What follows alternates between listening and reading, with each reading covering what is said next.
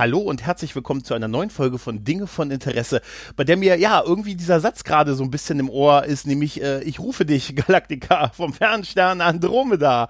Und zum Thema Andromeda, da fällt mir der Andromecast ein. Und wenn mir der Andromecast einfällt, da fällt mir natürlich auch das Mastermind dieses Castes ein, der gute Kai. Hallo Kai. Hallo, schönen guten Abend, Gregor, und danke für die Einladung. Ja, immer wieder gerne, immer wieder gerne. Ähm, ich habe gehört, dich kennt man aus der Telegram-Gruppe vom äh, Discovery-Panel. Grüße. Äh? Ja, Und genau. Ja. Du hast ja dein, dein Pod, du hast ja jetzt kürzlich erst deinen ersten Podcast gestartet. Ne? Willst du ein bisschen was darüber erzählen? Ja, der Andromedcast. Ja, das mhm. war ja eher so eine spontane Idee. Ich bin so verschiedene Ideen durchgegangen, worüber man mal einen Podcast machen könnte und wo ein paar Serien, zum Beispiel Zurück in die Vergangenheit mit Scott Bakula, war eine der oh. Ideen. Und irgendwann bin ich dann einfach bei Andromeda hängen geblieben, weil das mhm. ja doch so eine Serie so deutlich unterm Radar der Leute eigentlich abläuft. Und ich habe auch keine großartigen also Erinnerungen mehr an die Serie gehabt, aber ja, es macht sehr viel Spaß bisher. ja. Mhm. Das machst du ja mit der, mit der Ivy, ihr habt euch ja irgendwie da zusammengefunden, ne? In, ich glaube auch in dieser Telegram-Gruppe war das, oder? Genau, wir haben uns in der Telegram-Gruppe kennengelernt. Das war eigentlich auch genauso zufällige Begegnung eigentlich, da ich okay. gesagt habe, hier, ich möchte jetzt einen Podcast machen. Andromeda war das grundsätzliche Thema und sie hat sich dann gemeldet, da sie auch offenbar mal irgendwann den Gedanken daran hatte, einen Podcast machen zu wollen über genau dasselbe Thema. Mhm. Ja, ich habe äh, das noch irgendwie im Ohr, dass du mal gesagt hast, ähm, eigentlich hättest du Bock auf einen Star Trek Podcast. Ja, ist richtig. Also ich hatte, das war schon sehr früh. Also 2012 hatte ich tatsächlich auch die Idee, einen Star Trek Podcast zu machen. Sowas ähnliches wie Track am Dienstag es letztendlich gemacht hat. Aber ich habe damals niemanden gefunden, der es hätte mitmachen können. okay. Ja, also es ja, aber dann hast du dich quasi, ja, hast gedacht, Star Trek, na gut, da gibt's ja auch schon so viel, ne? Also das hält einen ja auch, man, ja, es würde gut einen richtig abhalten, nicht, aber es gibt natürlich, glaube ich, kaum eine Serie, wo es so viele Podcasts so gibt wie Star Trek, oder? Ja, das stimmt. Also, ich meine, hier Track am Dienstag, Discovery Panel oder selbst hier du mit deinem Podcast, ihr sprecht ja auch häufiger über Star Trek als über andere Themen. ja, ja. Durchaus wahr, ja, ja, ja. Ja, es gibt, es gibt da wirklich äh, hier vom, äh, wirklich von, äh, von Trackgasm über über, Chateau Picard, über, ich glaube, es gibt wirklich Dreck und Gold und, und Federation Cast und, und wirklich, wie sie, wie sie alle heißen halt, ne? Und Data sein Hals und ja, so. Also genau. Es gibt wirklich so viele fantastische Star Trek Podcasts. Ich, ich habe ich hab an anderer Stelle schon mal drüber geredet. Ich finde es total faszinierend, dass Star Trek anscheinend wirklich so das Thema ist, worüber es wirklich man A nie genug reden kann, aber es auch wirklich so viele tun, während es so viele große Serien gibt, ähm, zu denen es keinen wirklichen Podcast gibt. Na, also gibt es einen Baywatch-Podcast? Ah, ist die erfolgreichste Serie der Welt. Gibt es ja. einen NCIS-Podcast oder so? Weiß ich nicht. Also nicht, dass ich wüsste halt. Nee, ist mir auch nicht bekannt. Gut, bei Star Trek, da gehen die Meinungen auch so extrem auseinander, gerade was die neueren Serien jetzt betreffen. Und da gibt's einfach mhm. extremen Diskussionsbedarf. ja, ja, glaube das, das, das ist auch so klar. Aber es haben natürlich auch etliche schon, schon vorher da angefangen. Es war, fing ja irgendwie so ein bisschen mit dem Trackcast an. Ne? Der, glaube ich, damals, ich glaube, der war, das waren damals die Blu-ray-Veröffentlichung von TNG, glaube ich, war noch so ein bisschen so ein Steckenpferd vom, vom Trackcast. Und dann sind ja hier so Serie, so Casts wie, wie Track am Dienstag sind ja, glaube ich, die, die sind auf, doch, die sind vor Discovery gestartet, meine ich. Die ähm, sind davor gestartet, ja. Ja, meine ich auch, ja. Und äh, ja, und das ist, das ist total faszinierend. Deshalb finde ich es auch irgendwie sehr sympathisch, dass du keinen Star Trek Podcast gemacht hast und dann gesagt hast, hm, Gene Roddenberry, da habe ich noch die Wahl zwischen Andromeda und Mission Erde. Ich entscheide mich für Andromeda. ja, es war wirklich eine absolute Zufallsbegegnung dann auch mit Ivy zusammen und ja, das mhm. war einfach zum richtigen Zeitpunkt am richtigen Ort und dann hat es einfach funktioniert. Das war ja eine besondere Herausforderung anfangs noch, da wir uns überhaupt nicht kannten, uns erstmal mal im mhm. Crashkurs kennenzulernen und innerhalb von einer, einer Woche dieses ganze Projekt aus dem Boden zu stampfen. ich kann mich noch erinnern, wie ihr den ersten Tweet bei dem Twitter-Kanal gemacht habt und irgendwie ist mir der aufgefallen, noch bevor ihr eure erste Folge raus hattet. Und ich habe euch da schon irgendwie retweetet und gesagt, oh super, es gibt zu Andromeda einen Podcast und dann kamen ja gleich noch so auch so auch andere befreundete Kollegen und die dann gleich drauf angesprungen sind und gesagt haben, oh super. Also da ist man doch schon mal gleich mit ein bisschen Vorschusslorbeer, ein bisschen Druck gestartet, oder? Ja, auf jeden Fall. Also als mir bewusst wurde, wie riesig diese Community ist, die schon mhm. quasi existent ist, also das war sehr überwältigend. Und auch dieses mhm. Feedback, das wir anfangs schon bekommen haben, ja, war auf jeden Fall eine sehr schöne Erfahrung. Ja, ja, ja. Ich kann mich wirklich bei, bei ich habe ich es ja schon mal erzählt, bei Andromeda bin ich ja, ich werde es mit euch jetzt rewatchen oder ich rewatche es jetzt gerade mit euch und ich werde ab Staffel 2 das alles zum ersten Mal sehen.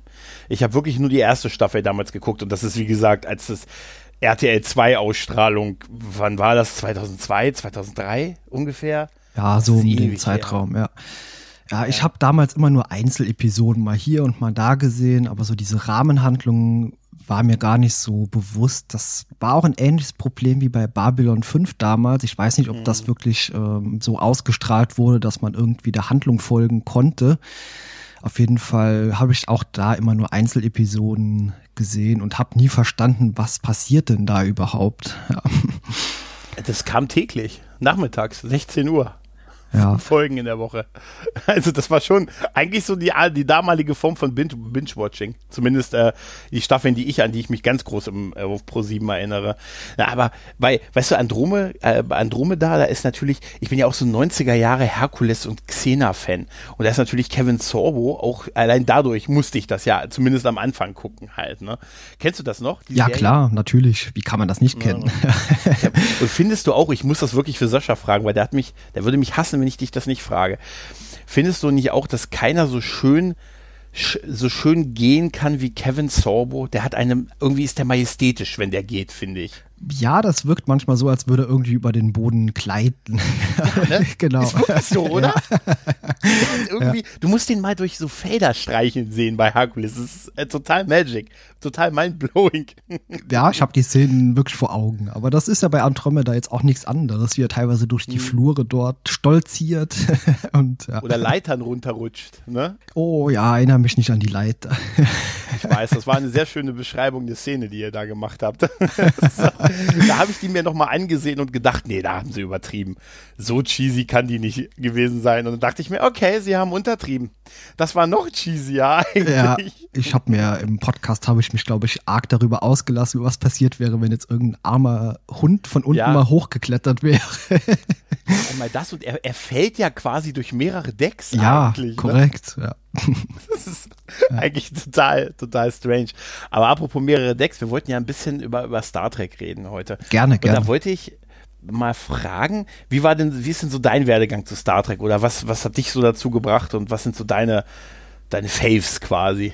Meine ersten Erfahrungen habe ich tatsächlich schon, muss 87 oder 88 gewesen sein, mit TOS gesammelt. Denn mein Vater hatte relativ früh schon einen Videorekorder besessen mhm. und hat alles aufgezeichnet, was irgendwo im Fernsehen lief. Und ja, dort bin ich mit TOS quasi aufgewachsen, mit Folgen wie tödliche Spiele auf Gotos oder Notlandung mhm. auf Galileo 7. Das waren so die ersten. Mhm. mhm. Ich erinnere mich aber auch noch dran, die extrem geschnittene Version von Weltraumfieber gesehen zu haben. Ja, aber ja. da habe ich auch nur noch sehr dunkle Erinnerungen dran. Aber ich habe jetzt im Vorfeld hier mal ein bisschen recherchiert und man kann bei YouTube äh, verschiedene Ausschnitte davon noch finden. Einfach mal Weltraumfieber eingeben, dann findet man das. Hm, ja, ich glaube, das ist wirklich eine Folge, die, die wirklich x Schnittfassungen hat. Ne? Ich glaube, da blieben am Ende nur noch knapp 30 Minuten übrig. Ja, ja. ja, die dann, die Sat 1 Version, die, die dann öffentlich-rechtlich ist und wo sonst noch überall lief, das ist schon, das ist schon krass. Und äh, also du hast quasi TOS auf den Videokassetten quasi vom, äh, vom Vater gesehen und dann bist du wahrscheinlich irgendwann zu, zum ZDF bist du wahrscheinlich irgendwann rübergegangen, oder? Und hast das nächste Jahrhundert gesehen, oder? Genau, mit TNG habe ich anfangs noch ein bisschen so mhm. gefremdelt, weil das alles so ein bisschen mhm. neu war. Aber ich glaube, das ist ganz normal. Ich glaube, das ist auch jedem so ergangen, wenn man damals ja. das erste Mal eine neuere oder eine andere Track-Serie gesehen hat. Und ich das geht mir selbst heute noch so. Weil genauso habe ich gefremdelt mit Discovery oder mit Enterprise und ich glaube, das ist einfach völlig normal. Ja, ja, das, ja, ja, das, das wird's auch nicht los, oder? Dass man erst so wirklich ein bisschen skeptisch, ist, wenn eine neue Star Trek-Serie startet und äh, ja, ist ja schon oft auch diskutiert worden, ne? Wie, wie war es damals wohl, als Deep Space Nine gestartet ist, ne? Weißt du, kamst immer von Raumschiffen der Föderation, die Enterprise hießen und dann plötzlich, ne, Weltraumstation. Ja? Nicht mal Föderationsweltraumstation. Genau. Aber ich kann mich tatsächlich noch erinnern, weil das war Deep Space Nine war damals, als es hier in Sat 1 damals aus, also begann, ähm, war das tatsächlich die erste Star Trek Serie, wo ich die erste Ausstrahlung quasi so aktiv miterlebt habe. Halt, ne? Mhm, das war bei mir aber ganz genau das Gleiche. Also auch mit Deep Space Nine, da habe ich auch erstmal die Handlung wirklich brillant gefunden, was man uns dort gezeigt wurde auf dieser Station und dass es eben nicht immer nur ein Raumschiff war klar, die ersten paar Folgen fand man das vielleicht ein bisschen merkwürdig, aber ich hatte mich da relativ schnell dran gewöhnt und finde die Serie noch heute also mit einer der besten überhaupt im Star ja, Trek-Universum. Definitiv. definitiv. Also ja. es ist ähm, auch bei mir so, also wenn ich mich entscheiden müsste, ist halt TNG, ist halt TNG. Weißt du, das ist halt irgendwie immer, das ist bei mir wie, weißt du, im Wohnzimmer sitzen, ne? Wenn ich TNG gucke, das ist wie, so deshalb fühle ich mich wahrscheinlich auch auf der Orville. Kennst du die Orville? Na klar. Habe ich jetzt die erste äh, Staffel gesehen. Ja. Auch so wohl halt, ne? Und das ist TNG ist halt immer irgendwas, was so außen vor steht, aber Deep Space Nine ist bisher tatsächlich so äh, natürlich rein subjektiv, aber ist schon so meine Lieblings-Star Trek-Serie. Von allen so in Gänze halt betrachtet. Ja, das würde ich bei mir genauso sehen. Hm, Probleme habe ich eher mit Voyager. Also damit bin ich nie so richtig warm geworden. Ja, ja willkommen. Willkommen. Ja, ja, ja. Das ist ja, ja, ich habe mit dem guten Micha rewatcht. Er, also er guckt jetzt ja die Serie gerade zum, zum ersten Mal quasi und äh, wir sprechen dann immer so staffelweise drüber und äh, er ist jetzt irgendwie in der sechsten Staffel und ich krieg immer so Nachrichten von ihm. Alter. Alter. Einzelne gute Episoden, aber im Großen und Ganzen ähm, ja, der Status quo, zu dem die halt immer wieder zurück mussten, ne, das hat halt echt gebremst, das merkst du halt auch, ne. Aber wahrscheinlich jetzt ohne, ohne, dass die Voyager so an der Kandare hatten und so an der, an der, der Sender, weißt du, so an der, ähm, an der, am Halsband hätte wahrscheinlich Deep Space Nine nicht so frei agieren können, wie sie es getan haben. Ja, das stimmt vermutlich. Obwohl bei Voyager habe ich immer den Eindruck gehabt, man wollte da auf Nummer sicher gehen und ohne ja. mal irgendwie was zu riskieren. Und genau das hätte der Serie, glaube ich, unheimlich gut getan. Denn zum Beispiel die Borg am Ende, die ging mir doch teilweise ziemlich auf den Keks irgendwann. Boah, unglaublich, oder? Ja. Die haben das wirklich, äh, wirklich das kaputt gemacht, oder? Also, das war so, so viel dann und so, äh, also, das hat einem wirklich dieses Volk echt irgendwann ging sie einem wirklich auf den Sack. Ne? Ganz genau sehe ich das auch. Ja. Ja, ich habe jetzt auch schon länger keinen intensiven Rewatch mehr gemacht, also deswegen kann ich nur aus Erinnerungen ein bisschen erzählen. Aber ja, genauso habe ich es auch in Erinnerung. Die Borg, die hat man einfach, ja, es war schon fast übersättigt am Ende. Meine, ja, es gab klar, klar. ein paar tolle Ideen hier mit Spezies 8472, glaube ich, heißen sie. Ja. Genau, das fand ich dann wieder interessant, auch im Zusammenspiel mit den Borg, als man mal gesehen hat, dass die Borg halt nicht unbedingt immer übermächtig sind, aber ja, sie ging mir irgendwann auf den Keks. ja, die haben halt die, je mehr du über so, solche Völker auch lernst, umso weniger sind sie bedrohlich irgendwo auch halt, ne? Also ich, ich weiß noch, der, der erste Auftritt der Borg hier bei, oder einer der ersten bei Skorpion, äh, noch bevor es Seven of Nine gab, wo die, wo die Voyager plötzlich diese massive Ansammlung an Kuben begegnet. Weißt du? Mhm. Wo dann so plötzlich 40 Kuben und äh, an denen vorbeifliegen und eigentlich auf der Flucht oder auf, der Weg zu, auf dem Weg zu einem Kampf sind und sie dann halt nur scannen und dann einfach weiterfliegen, das war total bedrohlich. Das war mit einer, fand ich, der bedrohlichsten Szenen. Aber danach, je mehr du erfahren hast und so, so cheesier das mit der Borg Queen oder mit den verschiedenen Inkarnationen der Borg Queen auch wurde und dann Abtrünnige hier, Kinderborg da und weißt du, umso, umso nerviger wurde das Ganze halt auch, ne? Und weil, das merke ich jetzt auch, wenn ich das mit, mit Micha so ein bisschen nochmal spreche, die sind halt wirklich alle drei Folgen sind sie extra, haben sie eine Borg-Folge mit Focus 7 of 9 halt gebracht. Ne? Also eindeutig, ne? Und das hat dann halt irgendwann wirklich genervt, ne? Ja, sehr. Also ich war am Ende froh, als ich mit Voyager durch war und hab's dann erstmal für viele Jahre irgendwo in den Schrank gestellt. Also das ging mir dann wirklich ja. doch irgendwann. War mir zu viel. Wie hast du denn, äh, hast du Enterprise äh, von Archer, hast du das damals äh, schon geguckt, als es lief? Ähm, ja, ich habe mir den Pilotfilm und ich glaube die ersten drei, vier Episoden auf Videokassette noch gekauft, da es, glaube ich, im mhm. Fernsehen irgendwie erst ein Jahr später begonnen hat zur offiziellen Ausstrahlung in den USA. Mhm. Und da habe ich eigentlich einen sehr guten Eindruck von gehabt. Aber dann war Enterprise auch mh, hm, für viele Jahre irgendwie kein Thema, bevor ich dann die Serie erstmal in einem kompletten Rewatch gut, Rewatch war es ja dann keiner, aber erstmalig komplett in einem hm. Stück gesehen ja. habe. Ja, ist wie bei mir tatsächlich. Ich bin auch ausgestiegen damals und war, es war irgendwie nicht mehr so, war irgendwie, die Zeit war vorbei für mich irgendwie so, was damals zumindest. Und ich bin dann irgendwann wirklich so in der ersten Staffel noch irgendwie, habe dann einfach nicht mehr so weitergeguckt und dann x Jahre später habe ich das dann ähm, zum ersten Mal gesehen und mittlerweile muss ich sagen, finde ich das, ähm, finde ich die Serie großartig. Weißt du, also ich, ich liebe die wirklich, auch vom so Design und, und auch, ähm, gut, die Figuren sind leider an einigen Stellen auch ein bisschen beliebig, ne, aber irgendwie hat die Serie was. Sie hat so diesen Pioniergeist, was so TOS noch ausgezeichnet hat. Aber es gab schon ganz viel von dem, was dann später so TNG und Deep Space Nine und so diese ganzen moralischen Komponenten, das war, das hat sich alles schon so angedeutet halt, ne? Und ich finde, das ist eigentlich somit eine gute Klammer um dieses, um Star Trek Classic, nenne ich es jetzt mal.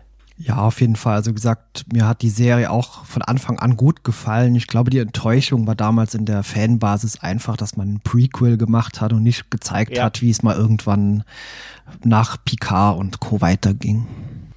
Ja, wir haben ja gesehen, was wir dafür gekriegt haben. Ne? Also für mich ist das auch damals das große Problem und die große Kritik gewesen, weil ich immer gesagt habe, Star Trek ist immer so, äh, das dahin gehen, wo noch nie ein Mensch zuvor gewesen ist ne? und mhm. nicht, wo sie alle schon waren. Aber mittlerweile sehe ich das tatsächlich auch anders, weil ich wirklich äh, Archers Enterprise mittlerweile, es ist tatsächlich meine viertliebste Star Trek Serie. Nee, warte mal. Ja, doch. ja, sie ist, TOS ist halt auch, weißt du, das ist halt so ein bisschen auch außer Konkurrenz, wenn man es so betrachtet, ne? aber ähm, ja, äh, und da, da ging das ja los mit diesem, wir gehen nicht mehr in die Zukunft, wir springen so in die Vergangenheit, ne? Wir machen das alle so ein bisschen, bisschen wilder, ne? Oder ein bisschen wieder Vorföderation. Danach kamen ja die, die Abrahams-Filme. Ne? Da war ja erstmal Schluss 2005 im Fernsehen. Mhm, ja. Richtig. Und weißt du, wie findest du denn die, die Abrahams-Filme? Oh, das ist ein Thema.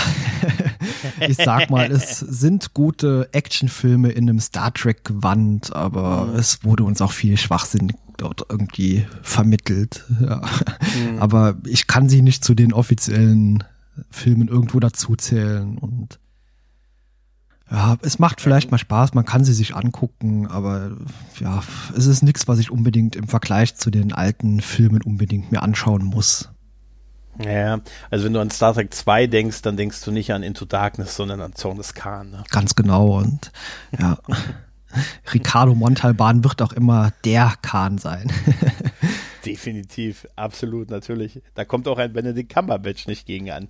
Der ist für mich in der Rolle überhaupt gar nicht aufgegangen. Also ich liebe ihn wirklich als Sherlock oder auch später mhm. als Doctor Strange, aber in der Rolle war er war irgendwie fehlbesetzt, meiner Meinung nach ja, die hätten den auch vielleicht einfach auch nicht Kahn, sondern ihn einfach, weißt du, dieses Fake-Ding, wie sie ihn, ähm, der hat ja irgendwie, weiß ich nicht, John Smith oder irgendwie, ich weiß es gar nicht, er hatte doch irgendwie so einen, so einen gefakten Namen und hat sich ja dann erst im Film offenbart, dass er Kahn war, obwohl das auch jeder schon wusste, ja. dass er am Ende Kahn ist, ne, und ja, das hat halt dann alles irgendwie nicht richtig funktioniert halt. Da wäre es wahrscheinlich besser gewesen, sie hätten ihn äh, einen neuen Charakter spielen lassen, statt nochmal einen alten Charakter. Obwohl ich, ich stimme dir zu, für mich sind die einfach auch Popcorn-Kino, das mich unterhält, das ist gut gemacht, Star Trek mit einem krassen Budget im Kino zu sehen und ich finde, dass die Schauspieler das sehr sympathisch dargestellt haben. Also die haben die alten Rollen relativ sympathisch nochmal neu besetzt, die passen ganz gut, finde ich die passen ganz gut, außer mit Scotty. Ähm, also fände ich so ein bisschen Echt? trüber irgendwie. Ja, so ein bisschen. Okay. Im Vergleich zu dem alten Scotty finde ich den wirklich so ein bisschen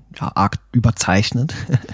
Naja, ist halt, ist halt wer er ist, ne? Also ist halt wahrscheinlich der größte Name eigentlich, ne? Ähm, doch, müsste eigentlich, eigentlich müsste er der größte Name sein von der Schauspielerriege auf jeden Fall. Ja, Karl ja. Urban, vermutlich noch über Herr der Ringe, der hat ja auch ein bisschen was gemacht, aber ja, vermutlich klar, ja. rein Comedy-mäßig auf jeden Fall der größte Name. Ja, ja, müß, müß, ja. müsste er tatsächlich, tatsächlich sein. Nee, aber wie gesagt, ich habe das, ich habe das den auch nie wirklich, also ich habe die, war zumindest hier in den ersten beiden war ich auch im Kino und habe mich gefreut, Star Trek lief ja nicht im Fernsehen und dann so, so mit ordentlichem Budget zu sehen und das hat mich bis heute weiß ich nicht, bin ich da irgendwie versonnen mit der Reihe. Ich kann damit leben halt. Das ist jetzt auch wirklich nichts, wo mein Herz dran hängt, aber das ist halt, es ist halt wirklich okay, wie du schon gesagt hast. Es ist okay, ist Popcorn-Kino halt, ne? Genau, wie gesagt, ich glieder es aus, äh, also von den anderen alten Filmen glieder ich es einfach aus. Das ist was, mhm. ist einfach was völlig anderes. Das hat äh, ein Kumpel, als ich letztens, als ich, als ich vor ein paar Jahren mal umgezogen bin, da hat er meine, da hat er mir so beim Umzug geholfen und dann ging es auch so um die DVDs in, in äh, also was im Regal zu stapeln und dann hat er Star Trek 1 bis 10 in eine Reihe gestellt und die anderen drei Filme in eine andere Reihe darunter. Hat, ja. Ist ja nicht, gehört ja nicht darunter, ist ja eher ein eigener, ist ja eher ein eigener Zweig. Vermutlich würde ich es ganz genauso machen, ja. ja, ja, ja das, das, passt auch, das passt auch, ja, ja. Ja, ja aber ähm, ich merke das bei, äh, es ist dann doch sehr ähnlich, ne, weißt du, wir haben, äh, die, du hast ja dann auch so, wie, wie, wie ich mal gerne sage, die goldene Zeit von Star Trek, so die 90er erlebt, wo, wo halt tolle Serien liefen, wie TNG und Deep Space Nine und im Kino hatte man auch die Filme, Ne, und es war schon so eine geile Zeit, um Star Trek-Fan zu sein, oder? Ja, auf jeden Fall. Also nach der Schule nach Hause kommen, vors Fernsehen setzen und warten, bis die nächste TNG-Folge kommt, das war immer, mhm. immer klasse. ja, und dann, dann im Kino dann auch noch Treffen der Generationen zu sehen, wo man das Gefühl hatte, ah, sie wollen, dass der, der Staffelstab wird würdig weitergegeben, jetzt auch im Kino und so, ne? Ja, das war schon cool. Ja, Treffen der Generation war auch der erste, den ich im Kino gesehen habe, auch wenn mhm, es durchaus ja. noch Star Trek 6 hätte sein können, wenn er denn irgendwo mhm. im Kino gelau gel äh, gelaufen wäre hier. Ja. ja, ist bei mir auch so. Also den habe ich auch aus der, aus der Videothek gesehen. Die alten Filme habe ich alle aus der Videothek. Da habe ich immer noch, wenn ich das Cover sehe von den alten Filmen, hier Star Trek 4, 5, 6 und so weiter, dann ähm, denke ich immer wirklich noch an die, an die VHS-Cover aus den, ähm, aus den Videotheken damals. Das habe ich sofort im Kopf bei, bei den Sachen. Ja, das ist bei mir ganz genauso. Denn wir hatten auch in ja. dem Nachbarort, im Nachbardörfchen, eine ganz kleine Videothek. Das war auf Schlafzimmergröße nur. Und mhm. auch mhm. dort habe ich dann die Star Trek-Filme überhaupt erstmalig gesehen. Und das war auch eine tolle Erfahrung. Auch wenn mir damals schon aufgefallen ist, dass es natürlich irgendwie anders war als jetzt die Serie, die uns, die ich vorher gesehen habe. Ja, ich glaube tatsächlich, dass ähm, also bei TOS ist das, ist das ja viel krasser. Weißt du, bei, also bei TOS sind ja die alten, da ist einfach viel mehr Zeit auch vergangen. Also wenn man sich, wenn man sie, wenn man sich äh, TOS halt angesehen hat und dann hat man so die Star Trek 3, 4, 5 und so gesehen, das wirkt ja zum Teil wie auch andere Darsteller schon fast einfach auch durch die 20 Jahre, die da vergangen sind halt. Während bei TNG ist ja noch, finde ich, deutlich, weil auch, auch durch die kürzere Zeit deutlich mehr, gerade Generations hat ja deutlich mehr noch den Geist der Serie geatmet halt, ne? Hm, auf jeden Fall, ja. ja. Ja, ich glaube damals der erste Film, den ich tatsächlich aus der Videothek auch gesehen habe, das müsste schon, ich glaube, das war sogar Star Trek 3 gewesen. Weil oh. ich habe damals auch nicht den Zusammenhang erkannt, dass es quasi eine Trilogie ist, zwei, drei und vier und habe mhm. den als erst gesehen und habe nicht verstanden, was passiert ist. Also man sieht am Anfang diesen Rückblick, als Spock gestorben ist und mhm. das der Film ist bei mir einfach nicht gelandet. Also erst später habe ich dann den Zusammenhang erkannt. ja, ja, klar, natürlich. Äh, das ist, also ich, ich kann mich da auch in der, im Rückblick äh, tatsächlich wirklich mehr an Star Trek 4 als an alle anderen erinnern. Also so äh, von der Erinnerung halt, ne? Weil das war halt der lustige Film mit den Wahlen halt, ne? Ja, richtig. Also, also das ist auch ja. der Film, an den ich so die konkretesten Erinnerungen von damals noch habe. Ich glaube, den haben wir uns auch mehr, mehrfach ausgeliehen. Ja, die Szene mit dem, mit dem Punker, der ja der, der Assistent von, ich glaube, von Leonard Nimoy war, ne? Also der Darsteller, der den Punker im Bus gespielt hat, den er dann so betäubt hat. Genau. Äh, was ist ja hängen geblieben. Das ist ja schon fast eine ikonische Szene irgendwie halt, ne? Ja. Konntest deinem Chef mal was zeigen. Ja, besonders diese Krankenhausszenen, also das war, da ja, lache ich heute noch drüber, ja, wenn ich die sehe. Mit der, mit der Niere, wo er die Tabletten gibt und sagt, hier, dann wachsen sie nach und so, ne? Genau, das war so hervorragend. Ja. Am Ende die Oma dann Ach. durchs Krankenhaus läuft. Mir ist eine neue Niere gewachsen. stimmt, stimmt. Ja, ja, ja und ich fand es auch immer schön, dieses, ähm, sie, sie fahren noch Tschechow mit dem, äh, mit dem Bett durch die Gänge halt, ne? Und wenn er dann so hoch guckt und dann immer mit dem, mit der Hand den Kopf runterdrücken und so, weißt du, und, äh, laufen da von den Wachen, von den Sicherheitsleuten weg. Ah, das ist halt, das, das, das ist halt hängen geblieben, gerade wenn du das so als, als, als Kind oder so geguckt hast, ne? Ja, das ist eindeutig. Star Trek 1 hatte ich erst später gesehen und mit dem habe ich mhm. anfangs ein kleines bisschen gefremdelt. Aber aus heutiger Sicht ist das für mich einer der schönsten Star Trek-Filme sogar. Weil ich mag diese langen Kamerafahrten auch ums Schiff okay. rum mit der Musik. Also ich finde das toll. Ja. ja, ich bin da tatsächlich äh, eher wirklich Star Trek Zorn des Khan, Team Zorn des Khan als äh, der Film. Also, das ist, äh, der ist bei mir tatsächlich so ein bisschen immer noch, äh, ja, tolle, grandiose Bilder, aber ich empfinde ihn immer noch als extrem langweilig, muss ich sagen. Ich weiß, das sehen viele anders, auch mittlerweile sehen das viele anders, aber ich sag jetzt mal was, äh, wenn, wenn du mir sagst, hier Star Trek 1 und Star Trek 5, welchen guckst du lieber, dann würde ich mir, glaube ich, eher Star Trek 5 nochmal ansehen. ist auch okay. kürzer der ist halt, der unterhält mich dann halt auch ein bisschen mehr. Auch wenn er natürlich, mir ist das klar, dass der filmisch der definitiv schlechtere ist und der schlechteste der, der Klassikenreihe und ich verstehe auch, dass der, der erste Teil großes Kino, große Effekte äh, und, und, und große Bilder und pipapo, aber er ist einfach so, für mich ist der wirklich, ich weiß, aber er ist echt langweilig und dieser, dieser ganze, es wird ja immer diese Szene so gehypt, wenn, wenn Kirk so langsam die Enterprise das erste Mal sieht, weißt du? Ne, also wenn, wenn da von Scotty ihn hochfliegt und dieser, dieser langsame Flug um dieses, ich weiß, wunderschönes Schiff, aber ehrlich gesagt, äh, ich, das ist so ein Ding, da zuckt mein Finger in Richtung Vorspulen tatsächlich. Also, Echt? Okay.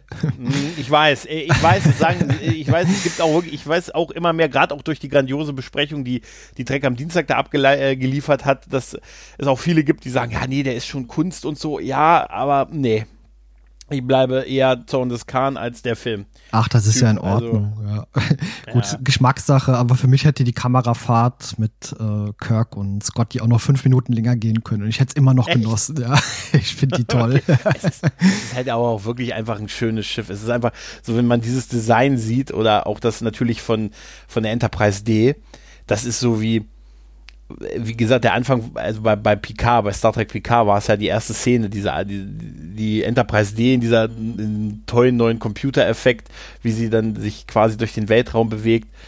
Das, äh, da könnte, da könnte man Tränen in den Augen haben, weil das einfach so schön ist halt, ne?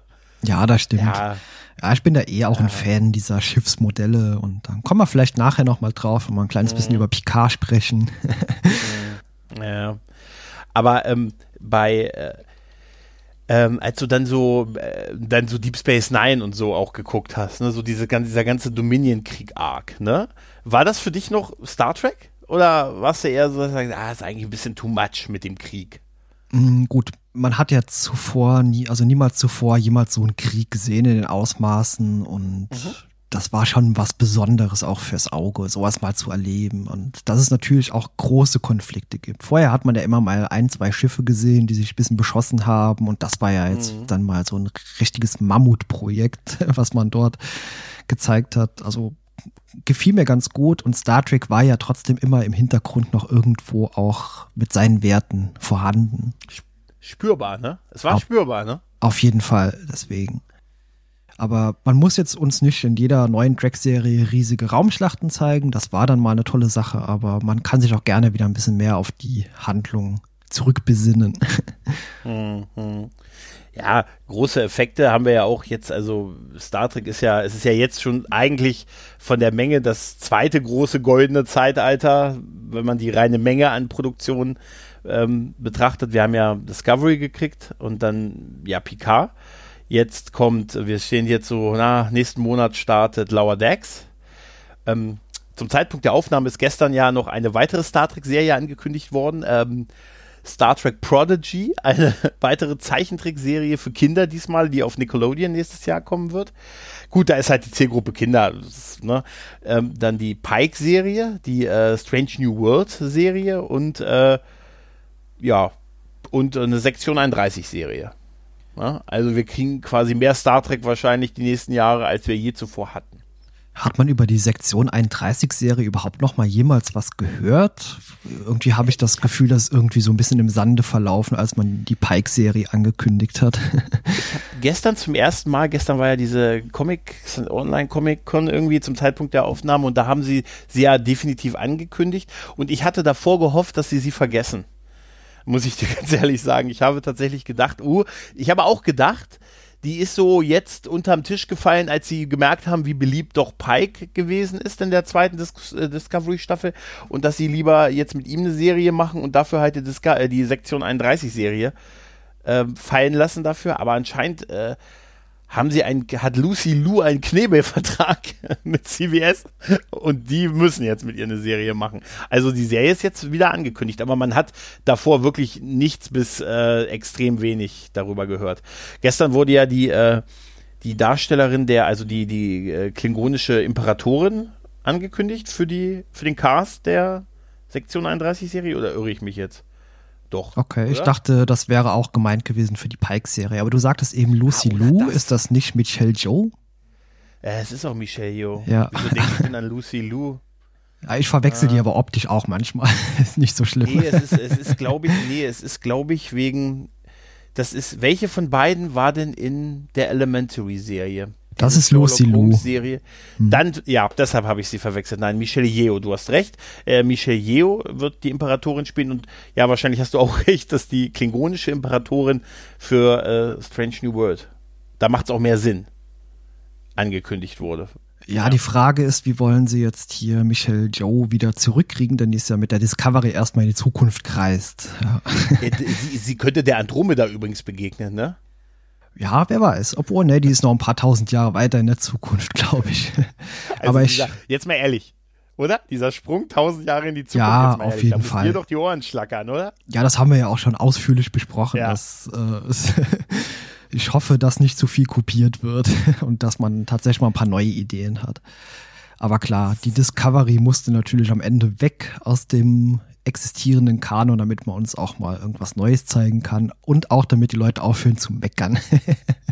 du meinst, man sagt, wir haben den, ja, ja, das waren tatsächlich die Hauptnachrichten nach dem Finale der zweiten Staffel, die ich so bekommen habe. Habemos, Kamon, Kanon und so, weißt du, und ja, gut, das ist natürlich auch alles, aber ich muss dir sagen, ich glaube, dass das schon der bessere, der richtige Weg für die ist. Äh, damit können sie sich halt das hätten sie von Anfang an machen sollen, weißt du? Damit können sie sich freischwimmen und ob nun die Serie im 26. Jahrhundert spielt oder 10 Minuten vor Kirk, ist doch letztendlich, äh, du erkennst doch eh keinen Unterschied.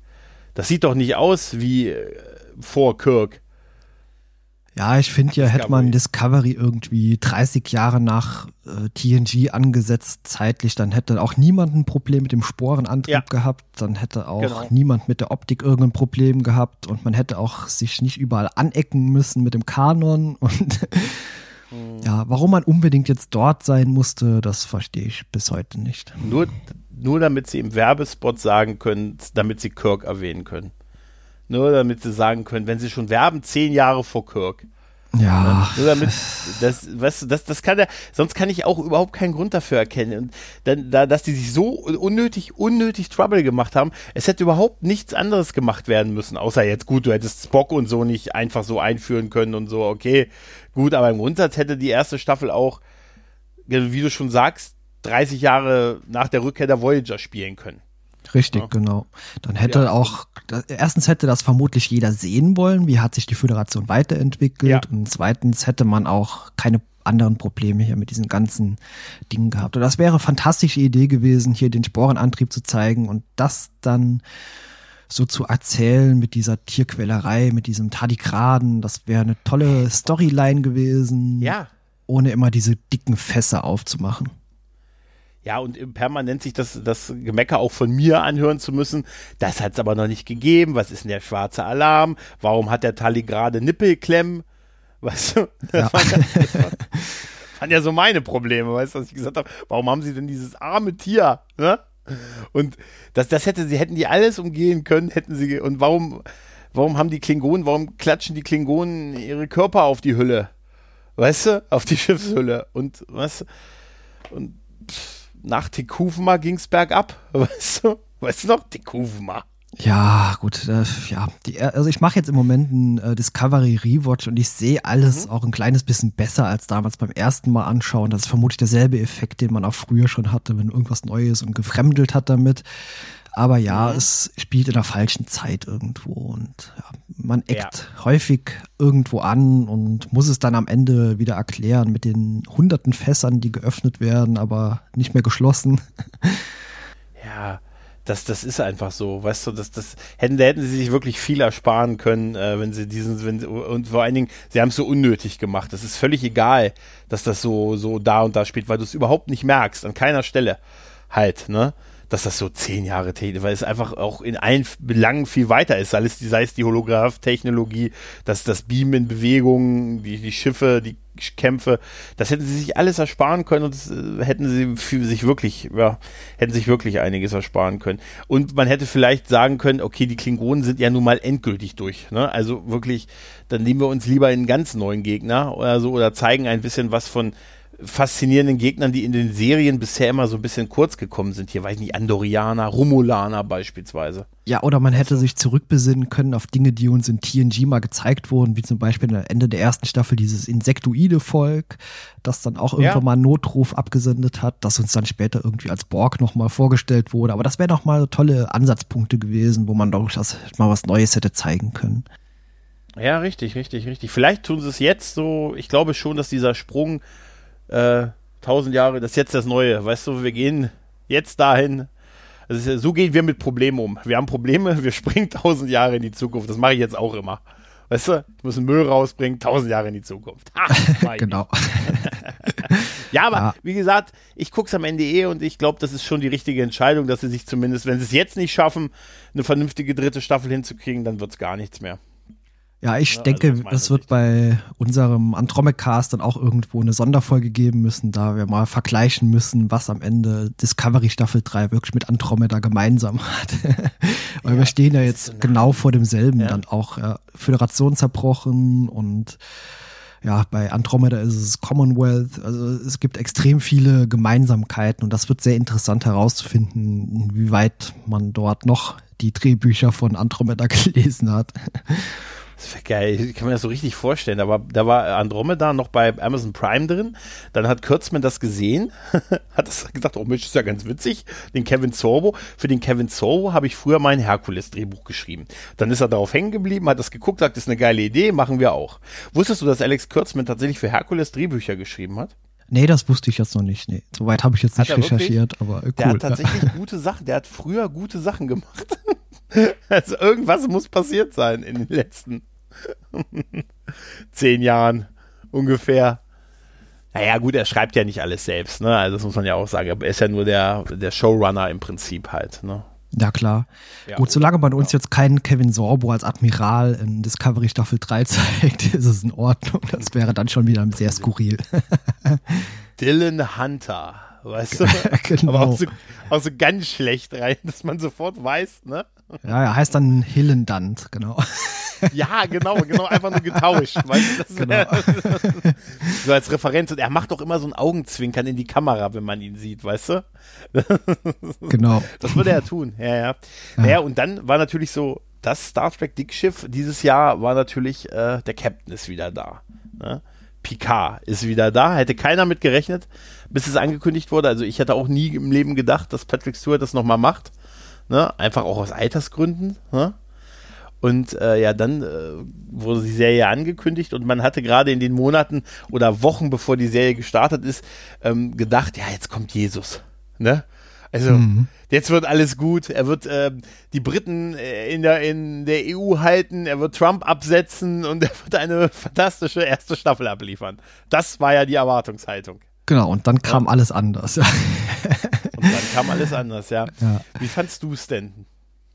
Also die erste Folge fand ich wirklich noch super unterhaltsam. Also man hat uns diesen alternden Picard gezeigt, der auch durchaus gebrechlich gezeigt wurde und fand ich eigentlich bis dahin wirklich noch gut gemacht. Also erste Folge, mhm. Daumen hoch, hat mir noch sehr gut gefallen und danach ging es dann erstmal stark bergab. Dann, also ich weiß bis jetzt nicht, wie man, also wie man Patrick Stewart überzeugt hat, nochmal zurückzukommen, denn ich glaube, er selbst hat mal gesagt, wenn er zurückkommt, dann nur durch ein extrem gutes Drehbuch und ja, ich weiß nicht, wo er das, das gesehen das, hat. Er muss, da muss eins gelegen haben. Also, die haben ihm eins gegeben, er hat gesagt, das ist eine geile Idee. Das war eigentlich aber Shakespeare. dann, oder irgendwie sowas. Ja, tatsächlich. Das wundert mich auch. Ich hoffe, es ist einfach nur, ich hoffe, es war nicht nur Geld. Ja, vielleicht hat man ihm auch irgendwie ein gutes Drehbuch gezeigt und man hatte gehofft, dass er irgendwie an einer Altersdemenz leidet und es einen Tag später vergessen hat. Denn anders kann ich es mir nicht erklären, was am Ende dabei rauskam dann. Naja, da bist du jetzt tatsächlich sogar noch härter als ich, weil ich habe ähm, die ersten, ich fand eigentlich die ersten drei Folgen noch ganz okay. Also ich fand die erste Folge auch gut, die zweite fand ich auch gut, die dritte hatte schon so, die ging schon merklich bergab, war aber, also mir war schon klar, warum die drei ersten Folgen überall im Kino gezeigt wurden, ne? weil die waren eigentlich so wie so ein, so ein großer Werbeclip, weißt du, wie so ein drei Folgen Pilotfilm halt irgendwie, ne? Genau. Und die genau. waren noch so in Summe ganz okay und dann dann kam erstmal ein tiefer Fall. Dann wurde es aber wieder besser für mich. Also gerade so die Fanservice-Folge mit Riker und so. Und ich fand auch, auch so ein paar Sachen in der Mitte noch schön. Ne, also ich mag zum Beispiel You sehr gerne. Also den fand ich großartig. Ne? Mhm. Ähm, aber äh, dann gipfelte es in, in einem unfassbar furchtbaren Finale. Ja, also die erste Folge, wie gesagt, also ich bin jetzt nicht hier, um irgendwie darüber herzuziehen. Das wurde oft genug ja, gemacht klar. und auch hat die Serie durchaus positive Aspekte. Also das soll jetzt nicht missverstanden mhm. werden. Die erste ja. Folge war für mich sensationell und danach ist die Kurve so leicht abgeflacht und wie gesagt, zwei und drei war auch noch in Ordnung. Der absolute Tiefpunkt war für mich diese fünfte Folge auf diesem Planeten und ja, du meinst die, äh, die Folge, wo sie, äh, mit wo sie als Luden verkleidet in, dieser, in diesem Space ähm, Spielcasino quasi waren, mit der Evil, äh, Evil ähm, Diana Troy, ne? Genau, als, äh, ja, ich weiß nicht, also dieser Plan, den sie dort ausgeheckt haben, das hätte man, glaube ich, in der Muppet Show irgendwie besser hingekriegt. Da, da, hat er, der hat er spielt, der spielt der Engländer, also spielt der, der, der Picard den schlecht sprechendsten Franzosen. ja, das ist schlimm. Das ist, aber, aber ich muss dir ganz ehrlich sagen, äh, ich muss da auch mal, man muss ja auch mal was Gutes erwähnen. Ich feiere immer noch das Luden-Outfit von Rios in der Folge. Also das mit dem, also wenn, dann will ich einen grünen Anzug, einen Mantel und eine Feder am Hut. Weißt du, und ich möchte, und Rios ist sowieso für mich tatsächlich ein Lichtblick in der Serie gewesen. Rios ist ähm, fantastisch, auch mit seinen ganzen holographischen Abwandlungen, Hologramm. genau. Das Spanisch sprechende, das Spanisch sprechende an, an den Geschützen, oder? Ja, ne? hervorragend, aber super. Das war großartig, aber meine, meine ganz, eine, eine ernst gemeinte Frage. Wenn du Hologrammtechnologie hättest, also dass du, dass du Hologramme erschaffen könntest in, in menschlicher Gestalt, würdest du Abbilder von dir schaffen? Nein, würde ich nicht. Also ich glaube, ich würde, würde mir. ich gehe mir so selbst schon auf den Keks manchmal, wenn ich äh, mit mir selbst mich beschäftige. Nein, ich müsste keine zehn Hologramme haben, die alle irgendwie unterschiedlich ja, nein, nein, muss nicht sein. das, das, obwohl alleine, alleine für diese, ähm, das muss man, man muss auch mal als positiv erwähnen, allein diese Szene, wo die, ähm, wo sie über Riot geredet haben im Sinne von dieser Gruppensitzung, wo die da alle in diesem äh, Chateau Picard gesessen haben auf der Couch und diese ganzen unterschiedlichen äh, Hologramme miteinander dieses Gespräch geführt haben über ihn, ne? Ja, das war Ruffy. fantastisch, ja. Das, oder? Diese Gruppentherapie, also die ja, die war super, ja. Und dann mit, mit, ja, und dann so mit unterschiedlichen, diese Hologramme hatten zum Teil mehr Charakter als manche andere Figuren der Serie halt. Ne? Der Elbe beispielsweise, den ich immer vergesse, äh, zu, wie er heißt. Elmut. Uh, ja, ist mir auch gerade entfallen. Na gut, äh, unwichtiger ja, Charakter, ja, ja. den hätten wir auch gleich komplett weglassen können. Der hat ja überhaupt nichts aber dazu beigetragen. Ja. Aber der hat eine, na, er war dazu da, die Seven of Nine dann auf den Borkubus zu holen. Und er hat eine eigene Folge gekriegt, wo es nur darum ging, ihn abzuholen. Ja, immerhin. Klasse, super. Daumen hoch. Immerhin, Ja, aber ja, nach der fünften Episode hatte ich tatsächlich irgendwie Abdrücke von meiner Tischplatte in der Stirn. Also so oft habe ich mir den Kopf nie auf den Tisch geschlagen wie in der fünften Episode. Also da ist so viel Quatsch auch erzählt worden. Mhm. ich habe dann einfach nur noch das, was, was, was gut war, habe ich dann irgendwie noch mitgenommen. Zum Beispiel aus, aus Fanservice-Gründen die Riker Troy-Folge halt, ne? Auch wenn da nichts passiert im Prinzip. Ne? War es einfach die, der Moment, wo die sich umarmt haben, wo die sich geknuddelt haben vom Wegbeam. Oh. Oder? Das war eine tolle Folge. Also die hat mir irgendwie sehr viel ja. von dem alten Star Trek zurückgegeben. Ich mag ja diese langen Gespräche und auch, dass man hier Picard noch mal so ein bisschen auf die Spur gebracht hat. So, ja, hier guck mal, so warst du früher und das so vor Augen geführt hat, dass er jetzt vielleicht nur noch so ein alter, verbitterter Mann ist im Moment. Ja, also ich fand die Folge, die hat mir sehr gut gefallen und auch die Tochter, die hat mir also da, mhm. super. Ja, das hatte was. Und, und das hat halt einfach, das hatte wirklich auch so Herz, auch mit dem Kind, was sie verloren hatten und so. Und irgendwie schön, dass die beiden zusammengeblieben sind halt, ne? Und, und ich, auch so die Momente, wo Riker da, weißt du, die ist wirklich faszinierend, dass die in so zukünftigen Utopien am Ende immer in irgendeiner Holzhütte landen, ne? Also 24. Jahrhundert, technologisch bis ins Letzte, aber am Ende deines Lebens oder wenn du alt bist, landest du am Pizzaofen im Holzhaus. Ja, die Szene hat mich irgendwie sehr an treffende Generationen erinnert, als äh, ja. Kirk dort in dem Nexus war. Das Haus ja. war doch fast genau dasselbe. Absolut. Und ich sag ja, ja, am Ende landest du beim wesentlichen Holzhacken vor der, vor der Hütte im Wald. Genau, mit Pferden. Die haben noch gefehlt. die, haben, die haben noch gefehlt. Ich hatte da auch zwischendurch immer so das Gefühl, dass es wirklich auch eine Vermarktungsmaschine für diesen Chateau Picard Wein war. Weil Picard hat ständig Leuten diesen Wein mitgebracht. Gut, er hat ein Chateau, zahlt sich nicht von alleine, ne? Aber ich fand das total. Er hat Raffi hatte er dann immer die, hat er die Tüte mit dem Wein dabei. Übrigens sehr geil, eine Alkoholikerin, Alkohol, na, ist egal. Weißt du? Ja. und, und bei da war auch dann der, der, der Chateau Picard Wein auf einmal auf dem Tisch. Ne, also, er, er wusste schon, wie er, wie er die Kohle ran schafft. Ja, ist interessant. Ne? Entweder hat er das kistenweise hier auf die La Sirena mitgenommen oder irgendwo repliziert, aber das ergibt ja dann wieder keinen Sinn. Die Frage nee, ist dann nur, wie kommt das Zeug dahin, wenn er kurz vorher noch auf dem Borg-Kubus war? Also vielleicht hat Riker das Zeug schon dort gehabt, aber ja, so ein paar Logiklöcher. Ja, pass auf, der Riker hat gesagt, dein Paket ist angekommen, was du uns letzte Woche geschickt hast, übrigens. Ne? So wird es wahrscheinlich gewesen sein. Ach, du meinst, das ist hier per Space DRL Express dort abgeliefert worden. ich stelle mir das so vor wie bei Futurama, weißt du, dass die das ausgeliefert haben, weißt du? Alles Express. klar, okay. ja, aber das, das hat er durchaus Herz halt, ne? Aber ja, absolut. Also das war schön. Gut, das war dann wieder für mich wieder verhauen in dem, in dem Finale, wo dann Riker äh, mit der Copy-Paste-Flotte da war, ne? Und ja, da sind wir gleich schon beim ja. Punkt. Ja, erstens, mhm wo ist der Captain der USS äh, Zheng He, glaube ich, heißt sie. Zheng He heißt sie, ja, ich, ja. Wo, wo, hat man den Mann oder die Frau gelassen? Ja. Hier, du kommst weg, der Riker sitzt jetzt da. Irgendwie mhm. Armutszeugnis. Wäre ja toll gewesen, wenn man den richtigen Captain dort belassen hätte, wo er war und man hätte Riker einfach hinten hingestellt als Admiral Ehrenhalber oder weiß der Teufel mhm. was. Ja. Das fand ich schon beim ersten Gucken sehr merkwürdig, dass er dort gesagt hat, amtierender Captain Captain Will Riker. Ja, wo ist der Richtige? Hm. Das war die ja, erste Frage. War, ja, stimmt, er war vorher, vorher hat er gesagt, dass er Reservist ist. Ne? Genau. Irgendwie, dass er sein Offizierspatent jederzeit wieder aktivieren könnte, wenn er den, den Sinn dahinter sieht, wo klar war, dass das passieren würde halt, ne? Und das war halt eine Fanservice-Szene halt, ne? Also, ähm, uns eine mögliche Schlacht zu zeigen mit der absurden Anzahl von Hunderten von Schiffen und dann passiert nichts. Ja, warum also, diese absurde Anzahl an Schiffen? Also da komme ich immer noch nicht drüber hinweg. Nee. Erstens, nee. woher haben die Romulaner die Möglichkeiten, sich so eine riesige Flotte nach diesem ganzen Drama um Romulus aufbauen zu können? Das waren keine alten Schiffe, das waren neue moderne Schiffe, zumindest wurde mhm. es uns so gezeigt.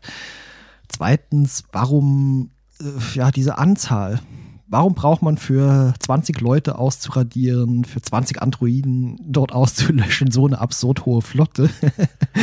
warum gibt es verschiedene Angriffsmuster, Planetenzerstörungsmuster 4? Das heißt also, es gibt auch 3, 2, 1 halt, ne? Und ja, und äh, der, Moment, wenn sie zielen und dann immer wieder das widerrufen und nochmal neu zielen. ja, ne? unglaublich. Wir zielen sie auf den Planeten. Zielen sie jetzt auf das Haus zielen sie, äh, zielen sie auf das Umfeld des Hauses. Wir brauchen noch fünf Minuten, die Flotte ist noch nicht da. Der Riker ja. ist noch nicht da. Weißt du, das war, Alter, ich, ich lasse mich da gar nicht auf, dass das Commodore Ho, dass das anscheinend völlig okay war, dass die und jeder erkannt hat, dass sie die Chefin der Sicherheit der Sternenflotte gewesen ist. Ja, das Ne? kommt noch dazu. Das, das, das lasse ich mal, dass das auch angesprochen wird und dass sie, weißt du, aber ist halt okay. Aber du hast recht, es ist halt diese absurd hohe 220 Schiffe oder irgendwie sowas halt, ne? genau. Ey, warum? Der hätte ein Warbird, früher hätte da ein Warbird gereicht. Oder drei, lass es drei sein, weißt du? Ja, pass mal auf, jetzt kommt ja eine meiner Ideen, wie man das besser hätte auflösen können. Und zwar lass es mal fünf Mhm. oder zehn von diesen romulanischen Warbirds gewesen sein, die dort stehen und parken und dann kommt Mhm. dieses als uns als übermächtig oder stärkste Föderationsschiff angekündigte USS äh, Shenghe hier an und äh, ja, am Ende ist es doch einfach absurd. Dann sieht man auch dort dort, wie viele Hunderte das waren dann. Und man Mhm. bekommt ja gar keinen Eindruck von diesem Schiff. Wie gerne oder wie toll hätte ich das gefunden, wenn man da mal eine Ja. Kamerafahrt drum gemacht hätte. Oder Ja. uns hier einen Größenvergleich gezeigt hätte. Wie gesagt, ich mag die Schiffsmodelle und das ist hier komplett verpufft, weil es einfach zu viele waren. Und dann wird es uns, wie gesagt, angekündigt als super schlagkräftiges Schiff und ja, dann hätte es auch gereicht, wenn die alleine dort gekommen wäre. Da wäre das sehr viel glaubhafter gewesen. Also wenn die es locker mit diesen zehn Warbirds dann aufgenommen hätte oder ja, das, das wäre doch mal eine Aktion gewesen, die auch glaubhaft gewesen wäre. Mhm. Ja, das Problem war halt auch, äh, das war halt too much. Einmal diese, wie du schon sagst, diese immens große Romulanerflotte, völlig, was soll das? Nur durch Masse, äh, bitte.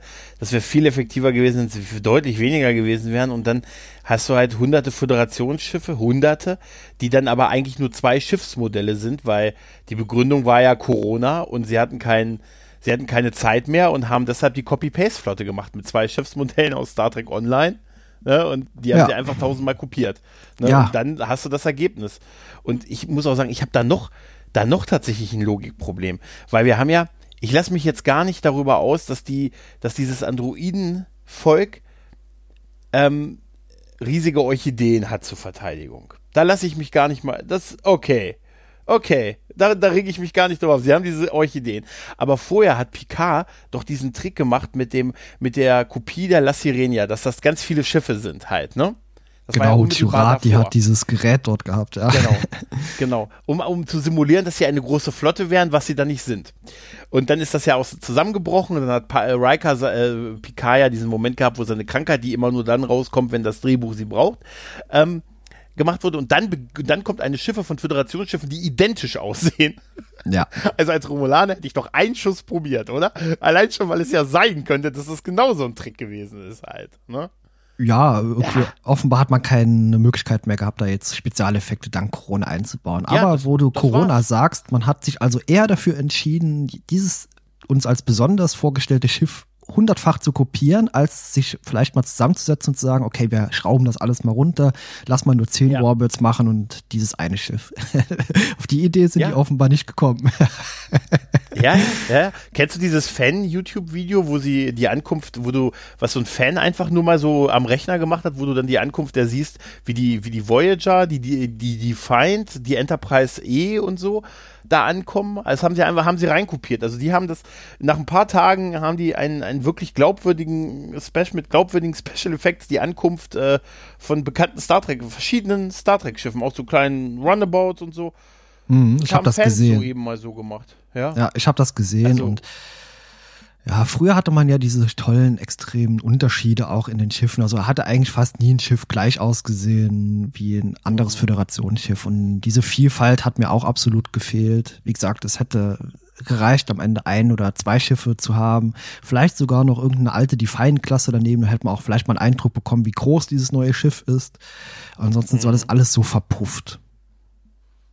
Ja, ich finde das auch schade, dass sie da ein neues Schiff eingeführt haben, die Sangelen, wie, oder so ähnlich, ne? Ja, Gesundheit. Nee, nee, Jung, ja, so ein Ja, bisschen. Auf jeden Fall sagen ja, sie ja genau. hier, ja genau, die, die, das größte und schön und stärkste Schiff der Föderation und dann zeigen sie es nicht, weißt du? genau, ja, das Problem das hatte ich auch damit. Ne, dann hätte ich doch gesagt, wie du schon sagst, ein Kamerafahrt drumherum, ein Schwenk oder irgendwie so, aber gut, aber das war dasselbe Problem, was sie unten mit der, mit diesem Bau dieser, dieser Antenne auf dem Planeten hatten, wo du auch immer nur diesen selben Effektshot gesehen hast, der auch unterschiedliche Stadien hatte, äh, und weil sie auch nicht fertig geworden sind halt, ne? Ja, weil sie irgendwie alle im Homeoffice gewesen sind und dann, ne? Ja, das ist schade. Das, aber gut, das sind alles noch fast Kleinigkeiten zu den inhaltlichen Problemen, die es gegeben hat. Ne? Ja, und vor allem also eine hochentwickelte, KI-basierte Androidenrasse, die stelle ich mir auch anders vor als irgendwelche Tentakelarme. Das ist für mich eher was Rückständigeres als das, was uns da das gezeigt wurde. Das total wieder vergessen. Das ich schon total wieder vergessen, weil das so, Ja. weil das so egal war am Ende. Ja. Das hatte ich schon total wieder vergessen. Ich habe da wirklich schon, am Ende muss ich dir ganz ehrlich sagen, da habe ich wirklich gedacht, eigentlich haben doch die Romulaner recht. Die wollen, jetzt mal ehrlich, die Androiden wollen doch die Leute vernichten. Also eigentlich, ne? Die haben Ja, doch klar. recht. Und warum verzeiht man denen am Ende? Also, ja, ist alles wieder okay. Ne? Die Riker bringt die Romulaner wieder nach Hause quasi und dann, ja, wir haben, wir haben ihn versehen. Und äh, ja. Ach Gott. Hast Ja, du, hast ja gut. gesagt, ähm, ne? Außerhalb von Corona hätte man es vielleicht auch schön lösen können. Dann hätte man vielleicht noch eine kleine Schlacht zeigen können, was ich da aus diesem Wurmloch-ähnlichen Dimensionstor wäre tatsächlich irgendwie ein paar andere Schiffe rausgekommen und die Romulaner und die Föderation hätten sich irgendwie hier zusammengetan, um das dann abzuwenden. Man hätte O am Ende vor allem mal irgendwie inhaftiert und nicht einfach wegfliegen lassen. ja, das wäre alles, glaube ich, deutlich interessanter und besser geworden. Ja, es sind einfach auch, auch so viele Fragen offen geblieben oder Sachen, die sie nur angeteased haben und der Umgang mit, mit, mit so Figuren war halt so, so komplett weg. Auf, auf der einen Seite hatten die gefühlt zu viele Folgen für die Story, die sie hatten. Auf der anderen Seite haben sie aber auch äh, viel zu wenig gehabt für das, was sie hätten erzählen können. Weißt du? Und das, das ist so, das ist so total merkwürdig. Und ich fand halt auch dieses Hinweggehen über, über so Ereignisse, weißt du, so, weiß ich nicht, Dr. Jurati bringt jemanden um. Ne? Okay, das ist halt so. Weißt du? Hm, ja. Also, und darauf, sie wird, ich meine, weißt du noch, erinnerst du dich noch an ihre Verhaftung? Ähm, Nee, hat es nicht gegeben. Nein, Nö. sie ist dafür, Ja. sie wird dafür, das ist, sie hat den umgebracht, ne? Sie hat den guten alten, äh, hier, äh, Maddox getötet. Aus, oh, mein Gott, leben und leben lassen, ne? Und, Ja. und Narek hat man vergessen.